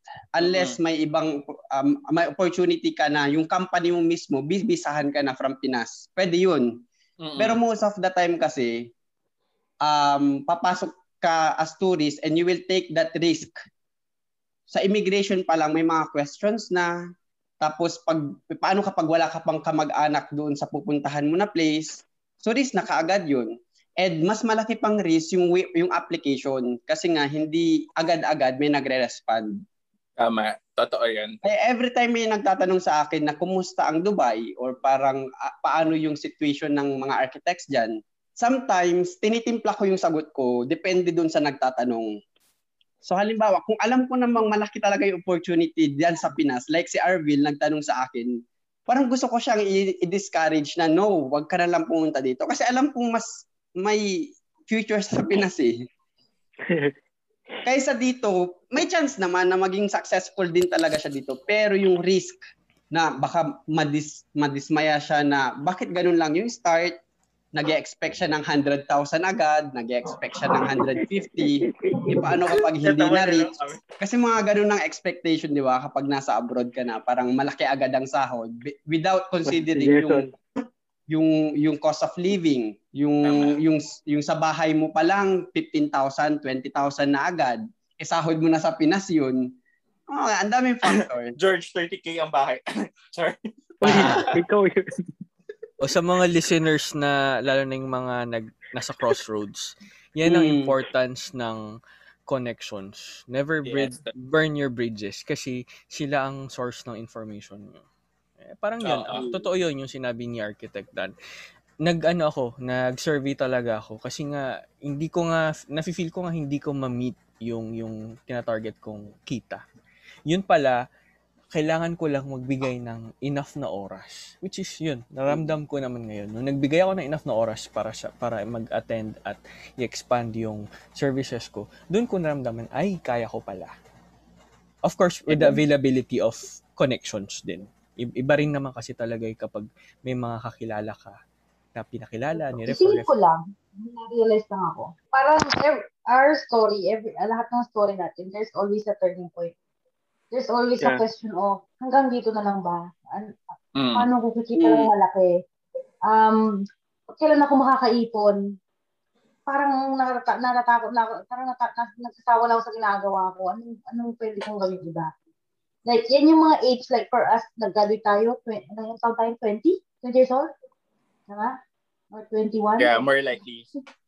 Yeah, and then hanggang ngayon, we're still questioning our life. No, kung ano pa yung pwede natin gawin, kung ito yung gagawin natin for the rest of our lives. Ganyan. Kaya for the one, for the listeners na nakatanong, di pa, di pa nila alam ginagawa nila or what, don't worry, just kami rin. Even we are being, we are professionals na right now, we're doing our own jobs. We still question Um, kung ano yung mga gusto pa namin gawin sa buhay na hindi namin magukuha ng iisa lang ang profesyon. Yung iba gusto maging dancer, yung iba gusto maging singer. Like sila Jason, they're doing podcasts. Like they want um, social media. They want social media. Yung mga ganyang mga... yung social media. Kasi may mga ganun tayong mga... Hindi ko alam kung ito-term mo as hobby eh. Pero meron kasi tayo yung mga ginagawa na... Para sumaya tayo, this profession, this being an architect, being some, someone, being having a job, is yung talagang bubuhay sa atin. Pero meron talaga yung mga ginagawa natin sa buhay. At tipong, masaya ka kang ginagawa mo kahit hindi ka kumikita. May yes. ganun eh, may passion. Yeah.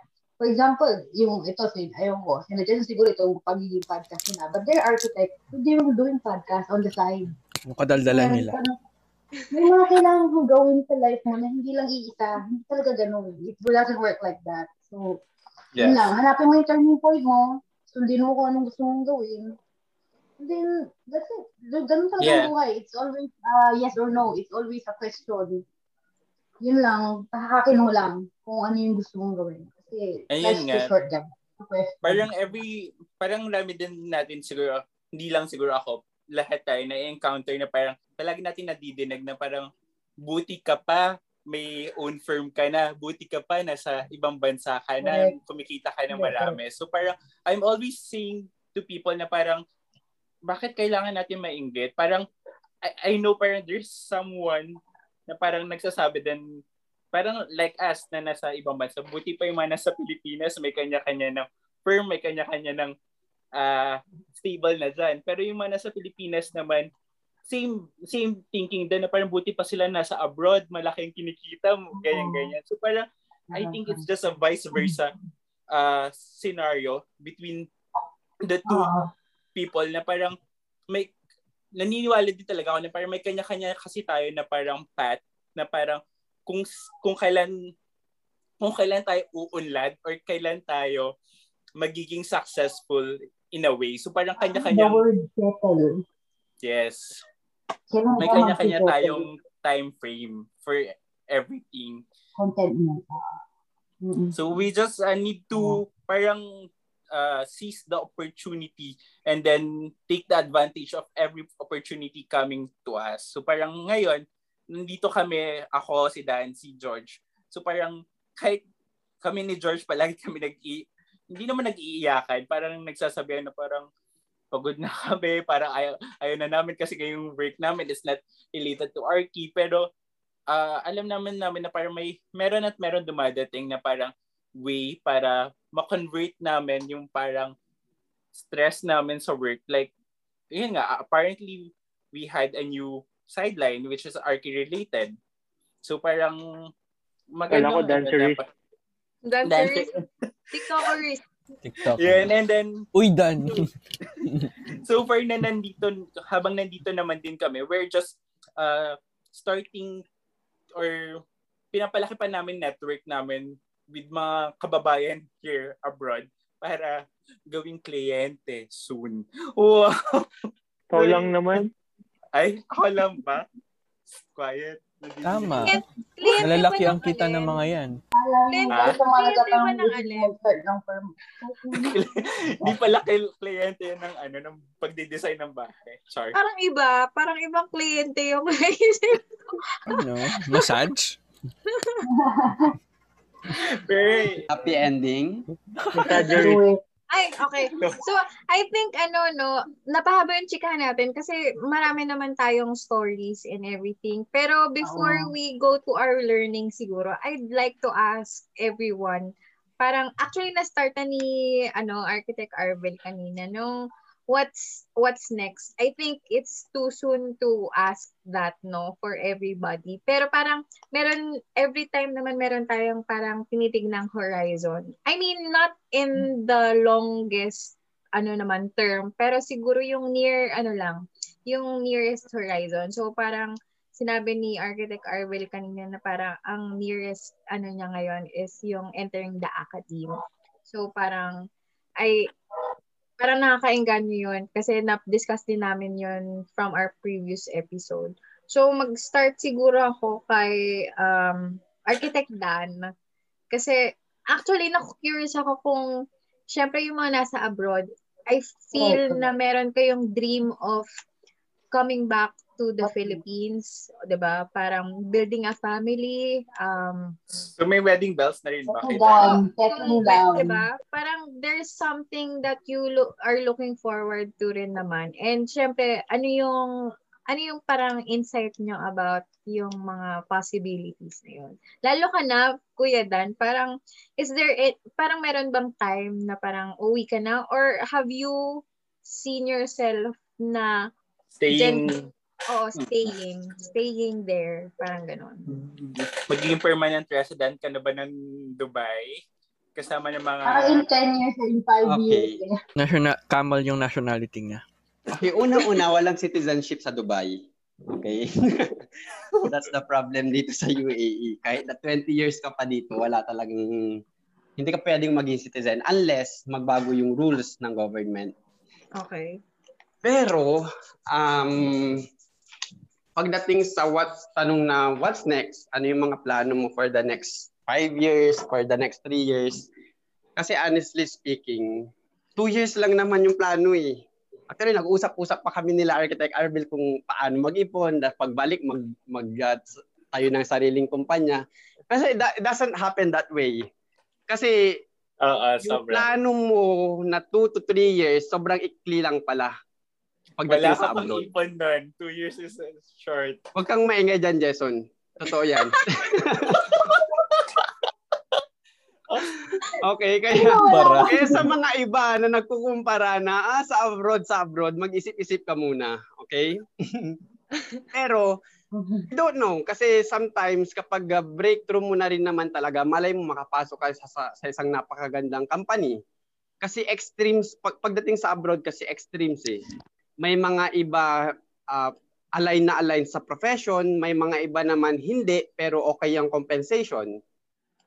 So uh, reality speaking, parang ako ngayon, parang hindi, may nahirapan na akong tignan yung sarili ko na bumalik sa Pinas knowing na ganitong, hindi naman sa pag-ano ah, pero kasi kapag alam mong ganito na yung nakikita, kinikita mo in terms of your salary, and then, babalik ka yes, sa Pinas to start at your own. Hindi naman. Okay lang salary naman ni Dan. Start at your own. Alam ko namang may chance pang kaya mo, especially kapag sarili mong kumpanya. Pero yung challenge, yun yung tanong kung kaya mong i-take yung risk again. So, mm-hmm. pag nasa abroad ka, kasa, kasa Pinas, may option ka siguro magtayo ng sarili mong firm or mag, mag masteral ka, magpumasok ka sa academe. Diba? Pero pag sa abroad, parang it's broader in a way na mas titignan mo na yung future. Hinahaba na nila. Halimbawa sa, sa family. Pawit. Kunyari, sa family, parang ako personally, I'm thinking na nagka-family ako, baka may opportunity na mag-migrate sa ibang bansa, mag, uh, uh, mag uh, mag-apply na lang sa Canada or sa Australia, pero not all the time. May mga iba pa rin mas babalik sa Pinas. Yun yung mga decision makings pagdating sa abroad. So yun yung what's next sa akin. What's so, next? It's still so, a question mark. So ano nga, so may wedding bells soon? Wala pa. High pitch ng tawa ko. Wow! Alam mo na, Dan. Yes, may announcement. Congratulations! Ah, uh, pero ano, bunutan na lang yung ano, yung may invite kasi may COVID pa. Ah. Uh, wala na. Ha? Wala na. Vaccine, vaccinated na kaming lahat. So, pwede na kaming mag-join. Ay, ganun ba yun? O, sige. Punta lahat. Si Jason sent invite. Oo. Oh. Oh, si, ganyan si Jason, si Jason overdose na. Okay. O, ikaw, ikaw naman, Papa George. Anong-ano? Ganun din. Wedding bells uh, soon. Ganun na rin kay Dan para mabilis.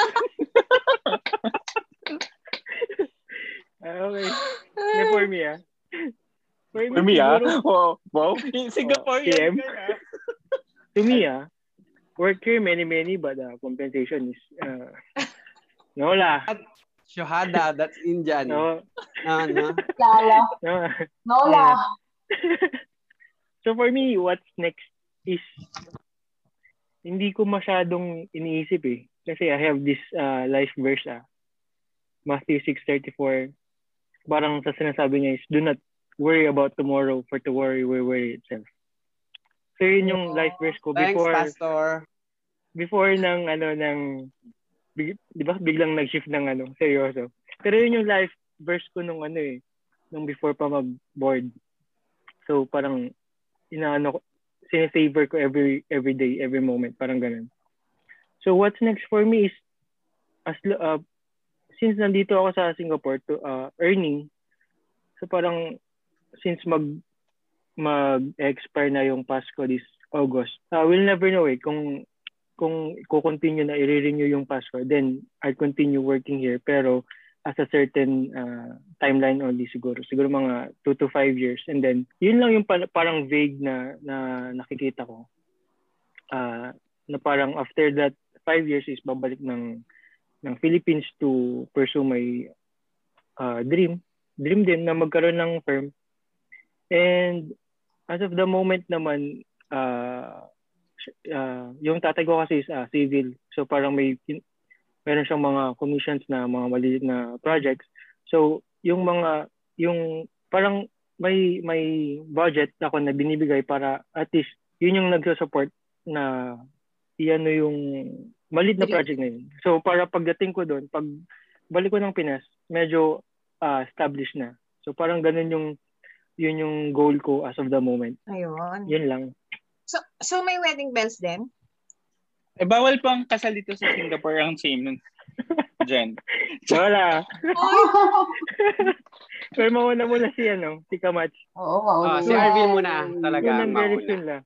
Accepting yeah. donations. I'll forward my GCash number later. Ay, ay, buti na lang di, hindi abot ang GCash dito. Ay, buti wala. Pwede naman Western Union. Ah, Western Union. Ayun na, nagtatransfer na si Jason. Uy, wow. Wow. Grabe naman. Sponsor mo yung caterer ko. Arvil, yung kita ng, yung kita ng podcast na to, mapupunta sa'yo. Ay, napakasalamat naman. Wow, grabe uh, naman. So, napakabait talaga ni Jason. Ano? Wow, okay, sa Yeah, yeah. Ah, sige, uh, I think, okay. ano, let's proceed with Architect Erwin na lang muna. Since nawala si Architect, ano, Venus. Um, ano ba? Ah, if pwede kong i-share, napaka-inspiring uh, hearing everyone's stories kasi it's not like every time I get to catch up with you guys then.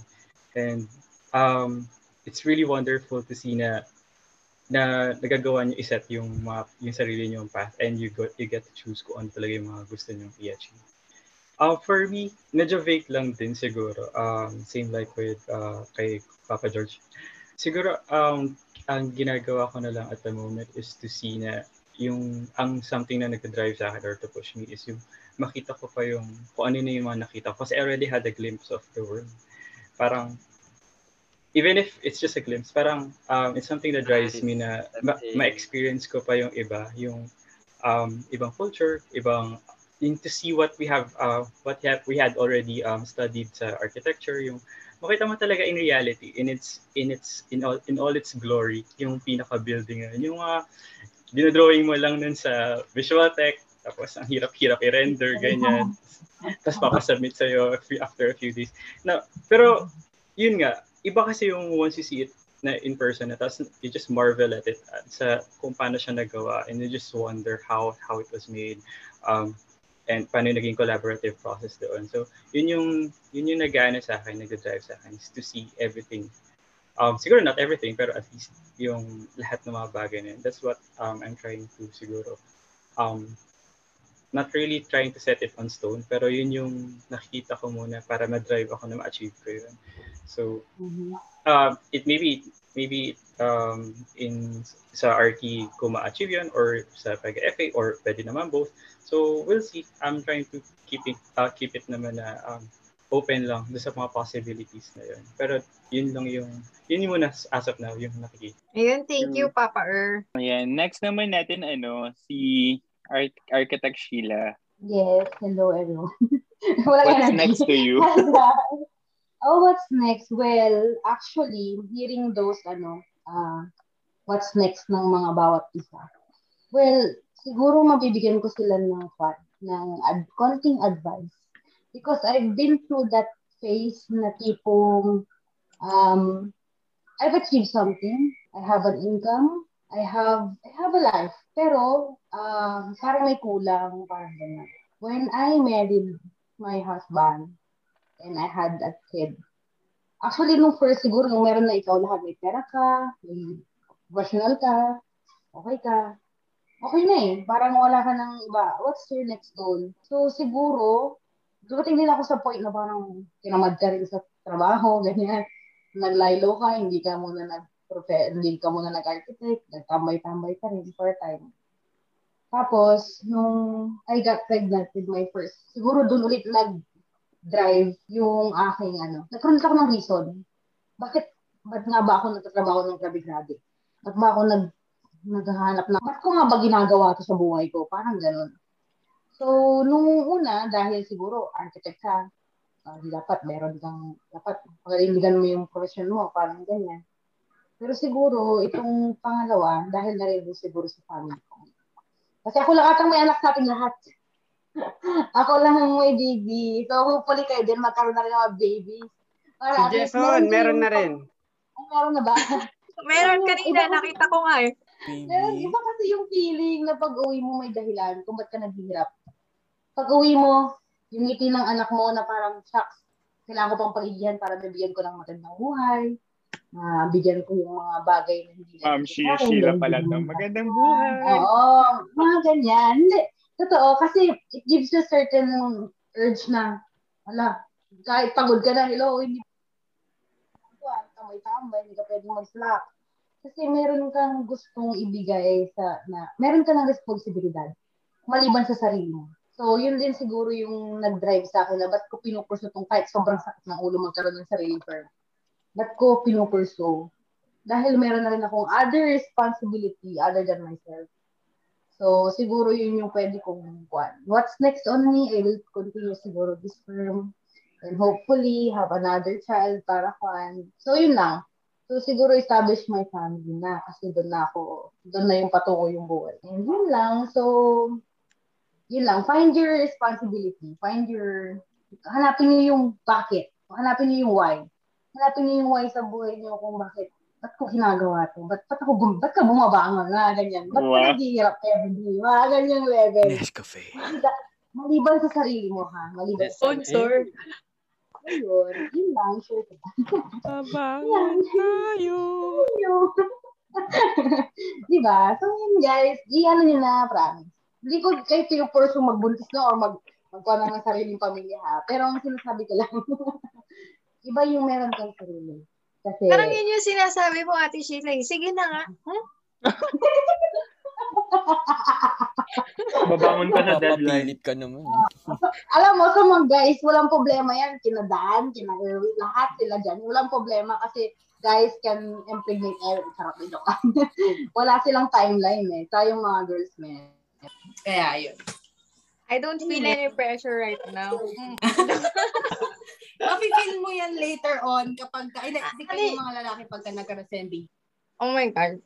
Asan si Ate Venus para tanggalin natin yung... Parang si Jason ang na-pressure. Eh, ilan ba na ilan na ba babies ko? Wow! Sige po, ipapakilala ko sa inyo next. Wow! Char! Wow. Sige. So next one. Wait, wala si Ate Venus. So, I think namamahingan na siya. So, si ano naman? Pero namamahingan. Ah, Buteress. Grabe. Si ano naman? Si Kamach. So, what will ano? What will happen to you next? What will happen to you next? Kasal. Ay, eh? Oh my gosh, ang dami pala nating uh, attendant ng kasal. Uh, Ay, nako. What's next sa akin is, first, I'll continue working on my passion. Yung sabi ko dati na, linya ko to nung college eh. Yung sabi ko na, I fell in love with architecture, but I guess the architecture doesn't want me. Kasi nga, nahihirapan ako. Pinaghirapan ko siya, ginapang ko siya uh, na, na ma, ma, maitawid, kumbaga.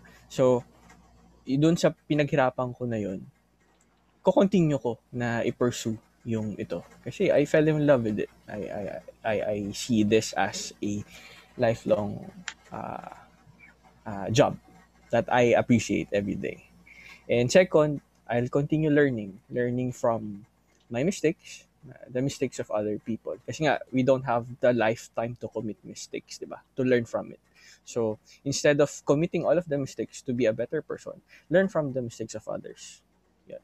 And then, but most importantly, uh, I'll continue appreciating life.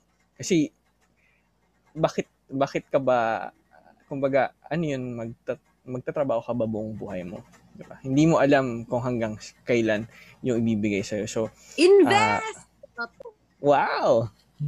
Ayun. Learn, ano, uh, I'll, I'll continue appreciating uh, fr- uh, small things.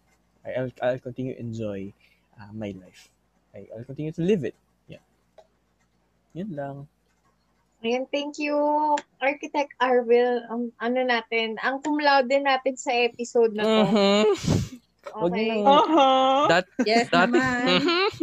Dati yun, hindi na ngayon. Kayo naman. Is, is si Kuya doon ready na mag-TikTok eh, oh. Oh, nakatayo na. Oh.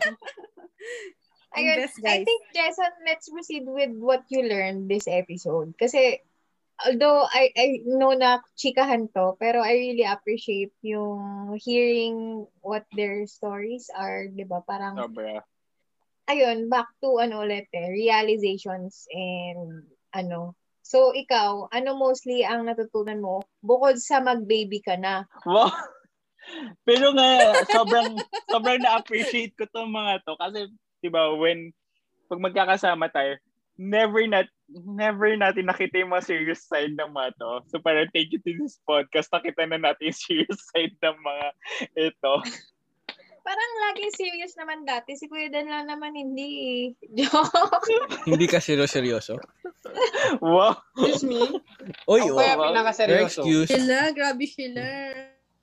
Ayan nga, parang uh, my greatest takeaway here is parang, yun nga, we have different paths. We have different uh, things na parang we want to achieve. And then, it, it will always come siguro with the perfect timing. Siguro hindi, hindi natin malalaman kung kailan. Pero we just need to set a goal. We just need to to list down siguro yung mga gusto natin i-achieve. And then parang it is our duty now na paano natin siya i-fulfill. Paano natin or kailan natin siya gagawin. Pero yun nga, kahit siguro hindi natin alam yung perfect time kung kailan mangyayari yun. Pero siguro we just need to, kailangan pa rin natin talaga gumawa ng way para mag- ma- makamit natin yun. And then, wag natin kakalimutan i-enjoy. Enjoy lahat ng nangyayari sa atin. I think yun yung best thing correct, na parang correct, correct.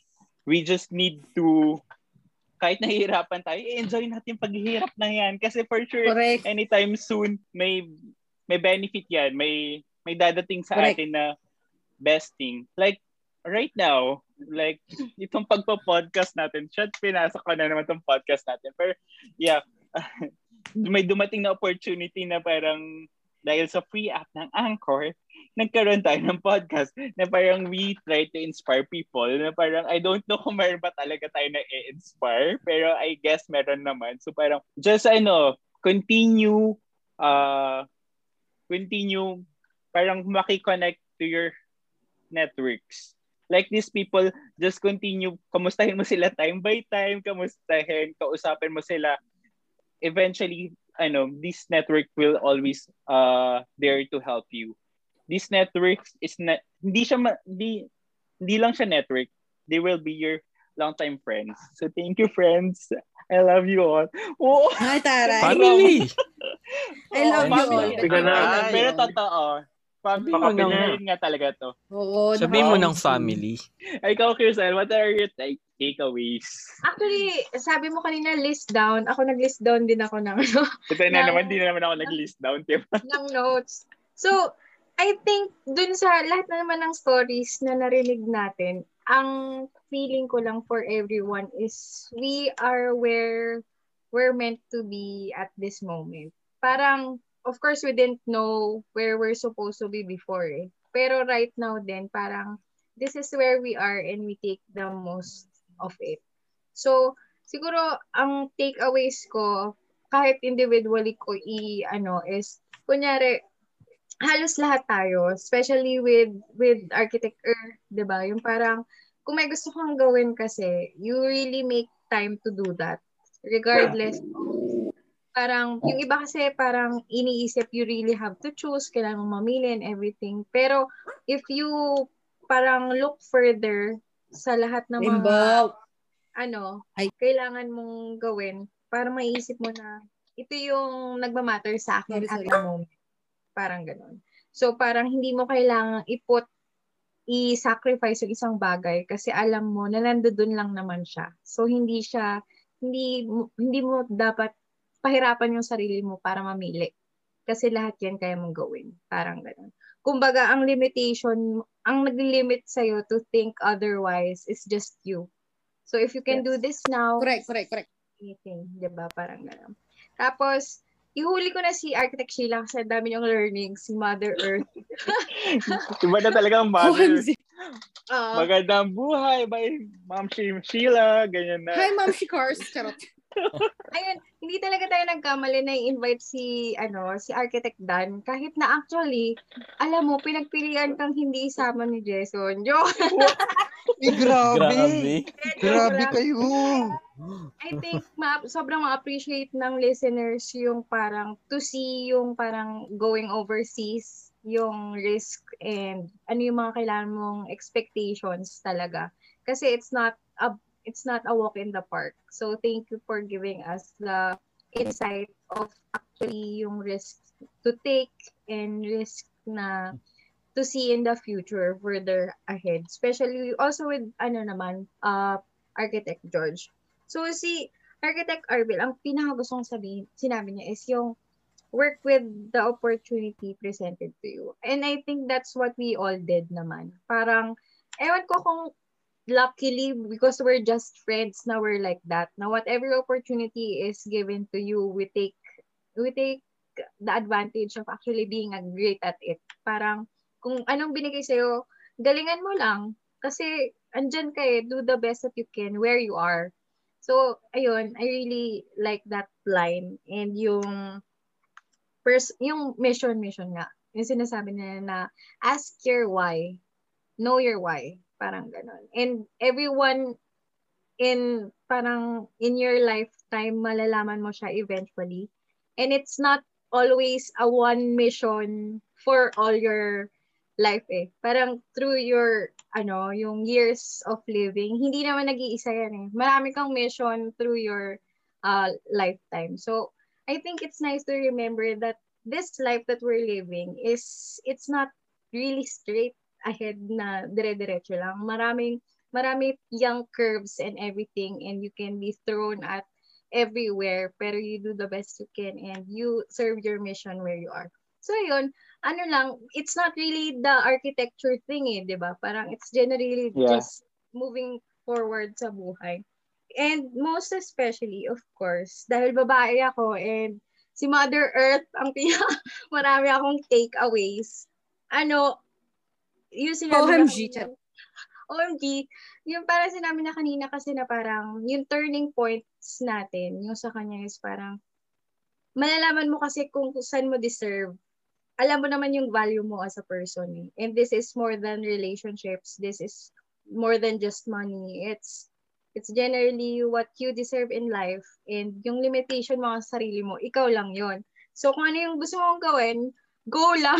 Go lang kasi you have one life to live. And ayun, di ba? Napaka, napaka hopeful naman nung podcast na to. And I hope the listeners take away as much as I did. And I really hope also na, syempre, lahat tayo gusto magka-family and everything. And eventually, that comes to us. So parang, ang ganda nung sinabi niya sa huli na parang, in the end, what do you, saan ka, para saan ka bumbangon, diba? And sa kanyang, at the moment, parang, siya ang winner dito sa atin. May cum laude tayo. Pero oh my gosh! Tayo, may score! Grabe, nag-naunahan si Camacho. Competition! Di ba parang ipalit na ako ng club. Si Ate Sheila, parang ano ka bumabangon. Yun o, di ba? Cute eh. So Kuya Dani, meals on the bus. Ano ba? Pressure nyo. Pressure ka na rin, Kuya. Dapat ganyan din ka-cute ah. Ah, hindi ko mapapromise yan. So ayun, di ba? Parang wala lang. Sobrang thankful ako na you shared your stories, not just with uh, Jason and I, but for our listeners. And mm. I hope that one of our stories get to ignite something sa mga listeners natin. So thank you very much for joining our episode. And the chikihan. Oh my gosh. Kahit na tinulugan na tayo ni Ate Venus. Thank you for having us. Oh my gosh. Cel, mali pala, I I just want to correct myself. Kanina sabi ko, parang it's a summary of all the season, or the season, the episodes. I think this is parang a start of the next half ng ating ano season two. Kasi parang these people have different stories na parang gusto pa nating elaborate sa next episodes natin. So guys, are you ready for the next ano next invite namin? Two. Parang sneak peek ito. Sneak peek. Uh, oh, sneak peek in two hours na. Eh. Kapag yung talaga episode not six hours. Siyempre, paano nyo naman ilalagay ito sa isang episode lang? Ilang oras? Dami-dami namin. Pero yun nga, kasi gusto nga lang din natin magkaroon ng small reunion. Mm. Well, if this so, story or will, uh, will ignite uh, everyone, sa amin din, diba? Nakaka-realize din kami ng each other's experiences. Naririnig din namin. So parang kami ready na way, natututo rin kami sa isa't isa. Is, diba, nagkabuluhan mm. ang ating ano reunion. Maganda lang ginawa ninyo. so, so ting, things, ano, mga kuya at ate. Ew, parang kuya at ate for uh, accepting our invite to be our guest for this episode. So, we're looking forward for another episode with you. So, guys, so, uh, may mga gusto ba kayong i-shout out and i-promote? So, start tayo kay Papa Er. Oh, um, nothing in particular, pero I just want everyone, sa mga listeners na, ano, um, get vaccinated and um, practice um, minimum health standards. I think uh, we should all take our part in um, in solving and in um uh, makatulong sa pag uh, pagkabawas or pagkawala ng pandemic ng COVID nineteen. Um it's always our responsibility then na it's not just to take care, take care of ourselves but everyone sa, sa loved ones natin and extended friends sa lahat ng tao. So I think we just need to be responsible and uh, be uh, careful sa ano natin, sa health natin. Thank you, Proper. Next we have Arvil. Uh siguro ano, uh, take care of your emotional and mental health, very important, especially during these times. Uh, very challenging. Uh, huwag nyo isipin na uh, kokonti lang kayong uh, nagsasuffer. Marami, marami tayo. Uh, it just depends on how you how you treat the situation. And yun, don't forget to look at the positive side of things. Meron at meron yan for sure. Meron at meron. So yun, again, tama yung sabi niya, no? Ni Architect Erwin, get vaccinated and be safe always. Yun lang. Okay, we have from U A E, Dan? Ako mabilis lang. Iyaano ko lang. Just to appreciate everyone dahil uh, I didn't expect na magiging ganito yung usapan. Kasi alam ko talaga more on career, more on profession. Siyempre, maghahanda ka. Pero I just realized na parang iba yung dating. It's more on life realization, future, what's your plan, anong situation mo ngayon. So, I just realized, it's just a quick sharing. Kasi kahit tayo mga architects, magagaling sa mga plan, pagpaplano eh. Anong gusto mong gawing bahay. Siguro, magaling rin magplano in the future, kung anong mga gusto. Alam mo, pero I just wanna share Proverbs nineteen twenty-one. This is something spiritual, okay? Spiritual siya, pero I think this is the one of the highlight ng usapan natin ngayon. Yes, sometimes we, parang masyado tayong nakafocus sa career natin, masyado tayong nakafocus sa buhay natin, sa mga future plans natin. And we, dapat lamang na magplanuhin natin ng maayos. Pero sabi sa Proverbs nineteen twenty-one, many are the plans in person's heart, but only God's plan will prevail. So it's always God. Yung, yung plano lang talaga ni Lord yung mag-prevail. Hindi nga natin alam na may pandemic. Diba? Kahit nagaano pa kalaki yung company mo kung naapektuhan ng pandemic, hindi natin alam. Kasi it's beyond our control. Diba? And may mga iba sa atin, yung sabi nga ni Arvil kanina, wala naman talaga sa plano niya, pero kapag dumarating yung mga opportunities, yun yung tinitake niya. Pero hindi natin control yun, basta na lang dumarating sa, sa path natin. And I believe that's God's way. Hindi mo naman talaga yung ginawa, pero it's God's way. And marami pa sa atin dito, different stories, like Erwin, malay mo naman, pilot na yan later. Wow! Diba? Si Venus may, may sarili ng kumpanya. Yeah. Si George nasa Canada na, every one of us may kanya-kanyang magiging story soon. But it's good that we are planning. But my point here, better if we can put our trust to the Lord. Yun lang. Thank you. Thank you, Kuya Dan. Next, we have, ano, uh, Architect Sheila. Ang ma'am si Sheila ng bayan. Oh, well, um, okay. So, everyone is talking about the, kung, the future of us. Pero gusto ko lang i-congratulate each and every one of us here. Uh, kung ano yung mga narating natin sa buhay ngayon. Na-realize nyo ba? We were just students first years. So, kakabatch tayo and then we're now having our own jobs. We're kumikita na tayo. Look at well, look, look what we are right now. Parang let us be thankful. Tama sabi ni Dan. Magpasalamat tayo at sinuwerte tayo sa buhay at meron tayo kung ano meron tayo ngayon. And then, I thank you for Jason and Cel for having us. Uh, dahil naalala namin kung asan kami galing, naalala namin kung ano yung mga nagawa namin sa buhay, yung mga achievements namin na parang oo nga no. It's been four years, yung kumpanya ko pala four years na, ngayon ko lang naalala na twenty seventeen ko pala since start. So at least naalala namin, at si Erwin naging F A pala, itong si Dan, nasa, yun, yun, ano yun, yung mga small ones, small stuffs na we will be very thankful of. Kaya itong mga itong usapan, so I encourage also the listeners, have a talk with your old friends, yung mga ibang kilala na, just reminisce what you've happened in the past, na kung anong, ano kayo ngayon, para lang makita nyo na hindi kayo naging stagnant. I mean, you may narating kayo and be proud of what you've done. Kasi kung ano man ginagawa mo ngayon, deserve mo yan, para sa'yo yan. At all, all the while, alam naman natin, para masenso tayong lahat. Alam yun? Para maganda ang buhay natin later on. So I thank you Jason and Cel for having us and then for us also kung anong na-achieve natin. I love you guys so much. I miss you. Sana maganda. Sana maganda tayo and everyone. Uh, and then let us uh, keep safe everyone. So hopefully everyone's get vaccinated and then we can have our own reunion. So kung anong asan ka ngayon, it's all because of you. And I'm hope I'm hoping that you find your own happiness on where you are. So kung asan ka ngayon, maging happy ka para sa sarili mo because kung ano man yan, dapat deserve mo na happy ka.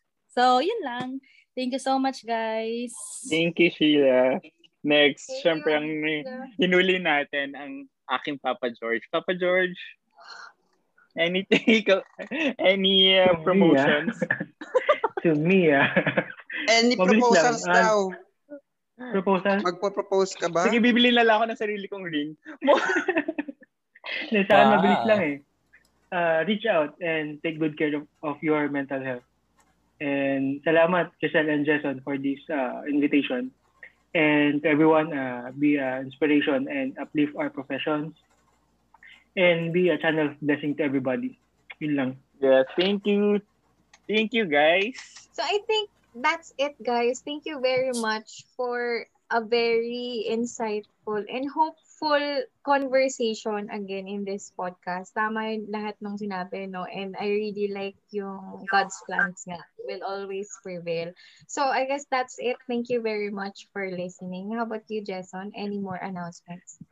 Uh, yes, thank you for listening, mga ka-relate. And then just continue to listen our past episodes. Kung di man kayo naka, di nyo pa nadinig ang mga past episode, you could stream it on Spotify, Google Podcasts, Apple Podcasts, and Anchor. And then we uh, we encourage everyone to join our community page, Relate Ka Ba Podcast. So just uh, go to Facebook and Uh, yun, join our community. And then soon we have our Facebook page and YouTube channel for this ay mga yun. So guys, thank you for listening. So see you for our next episode. Bye!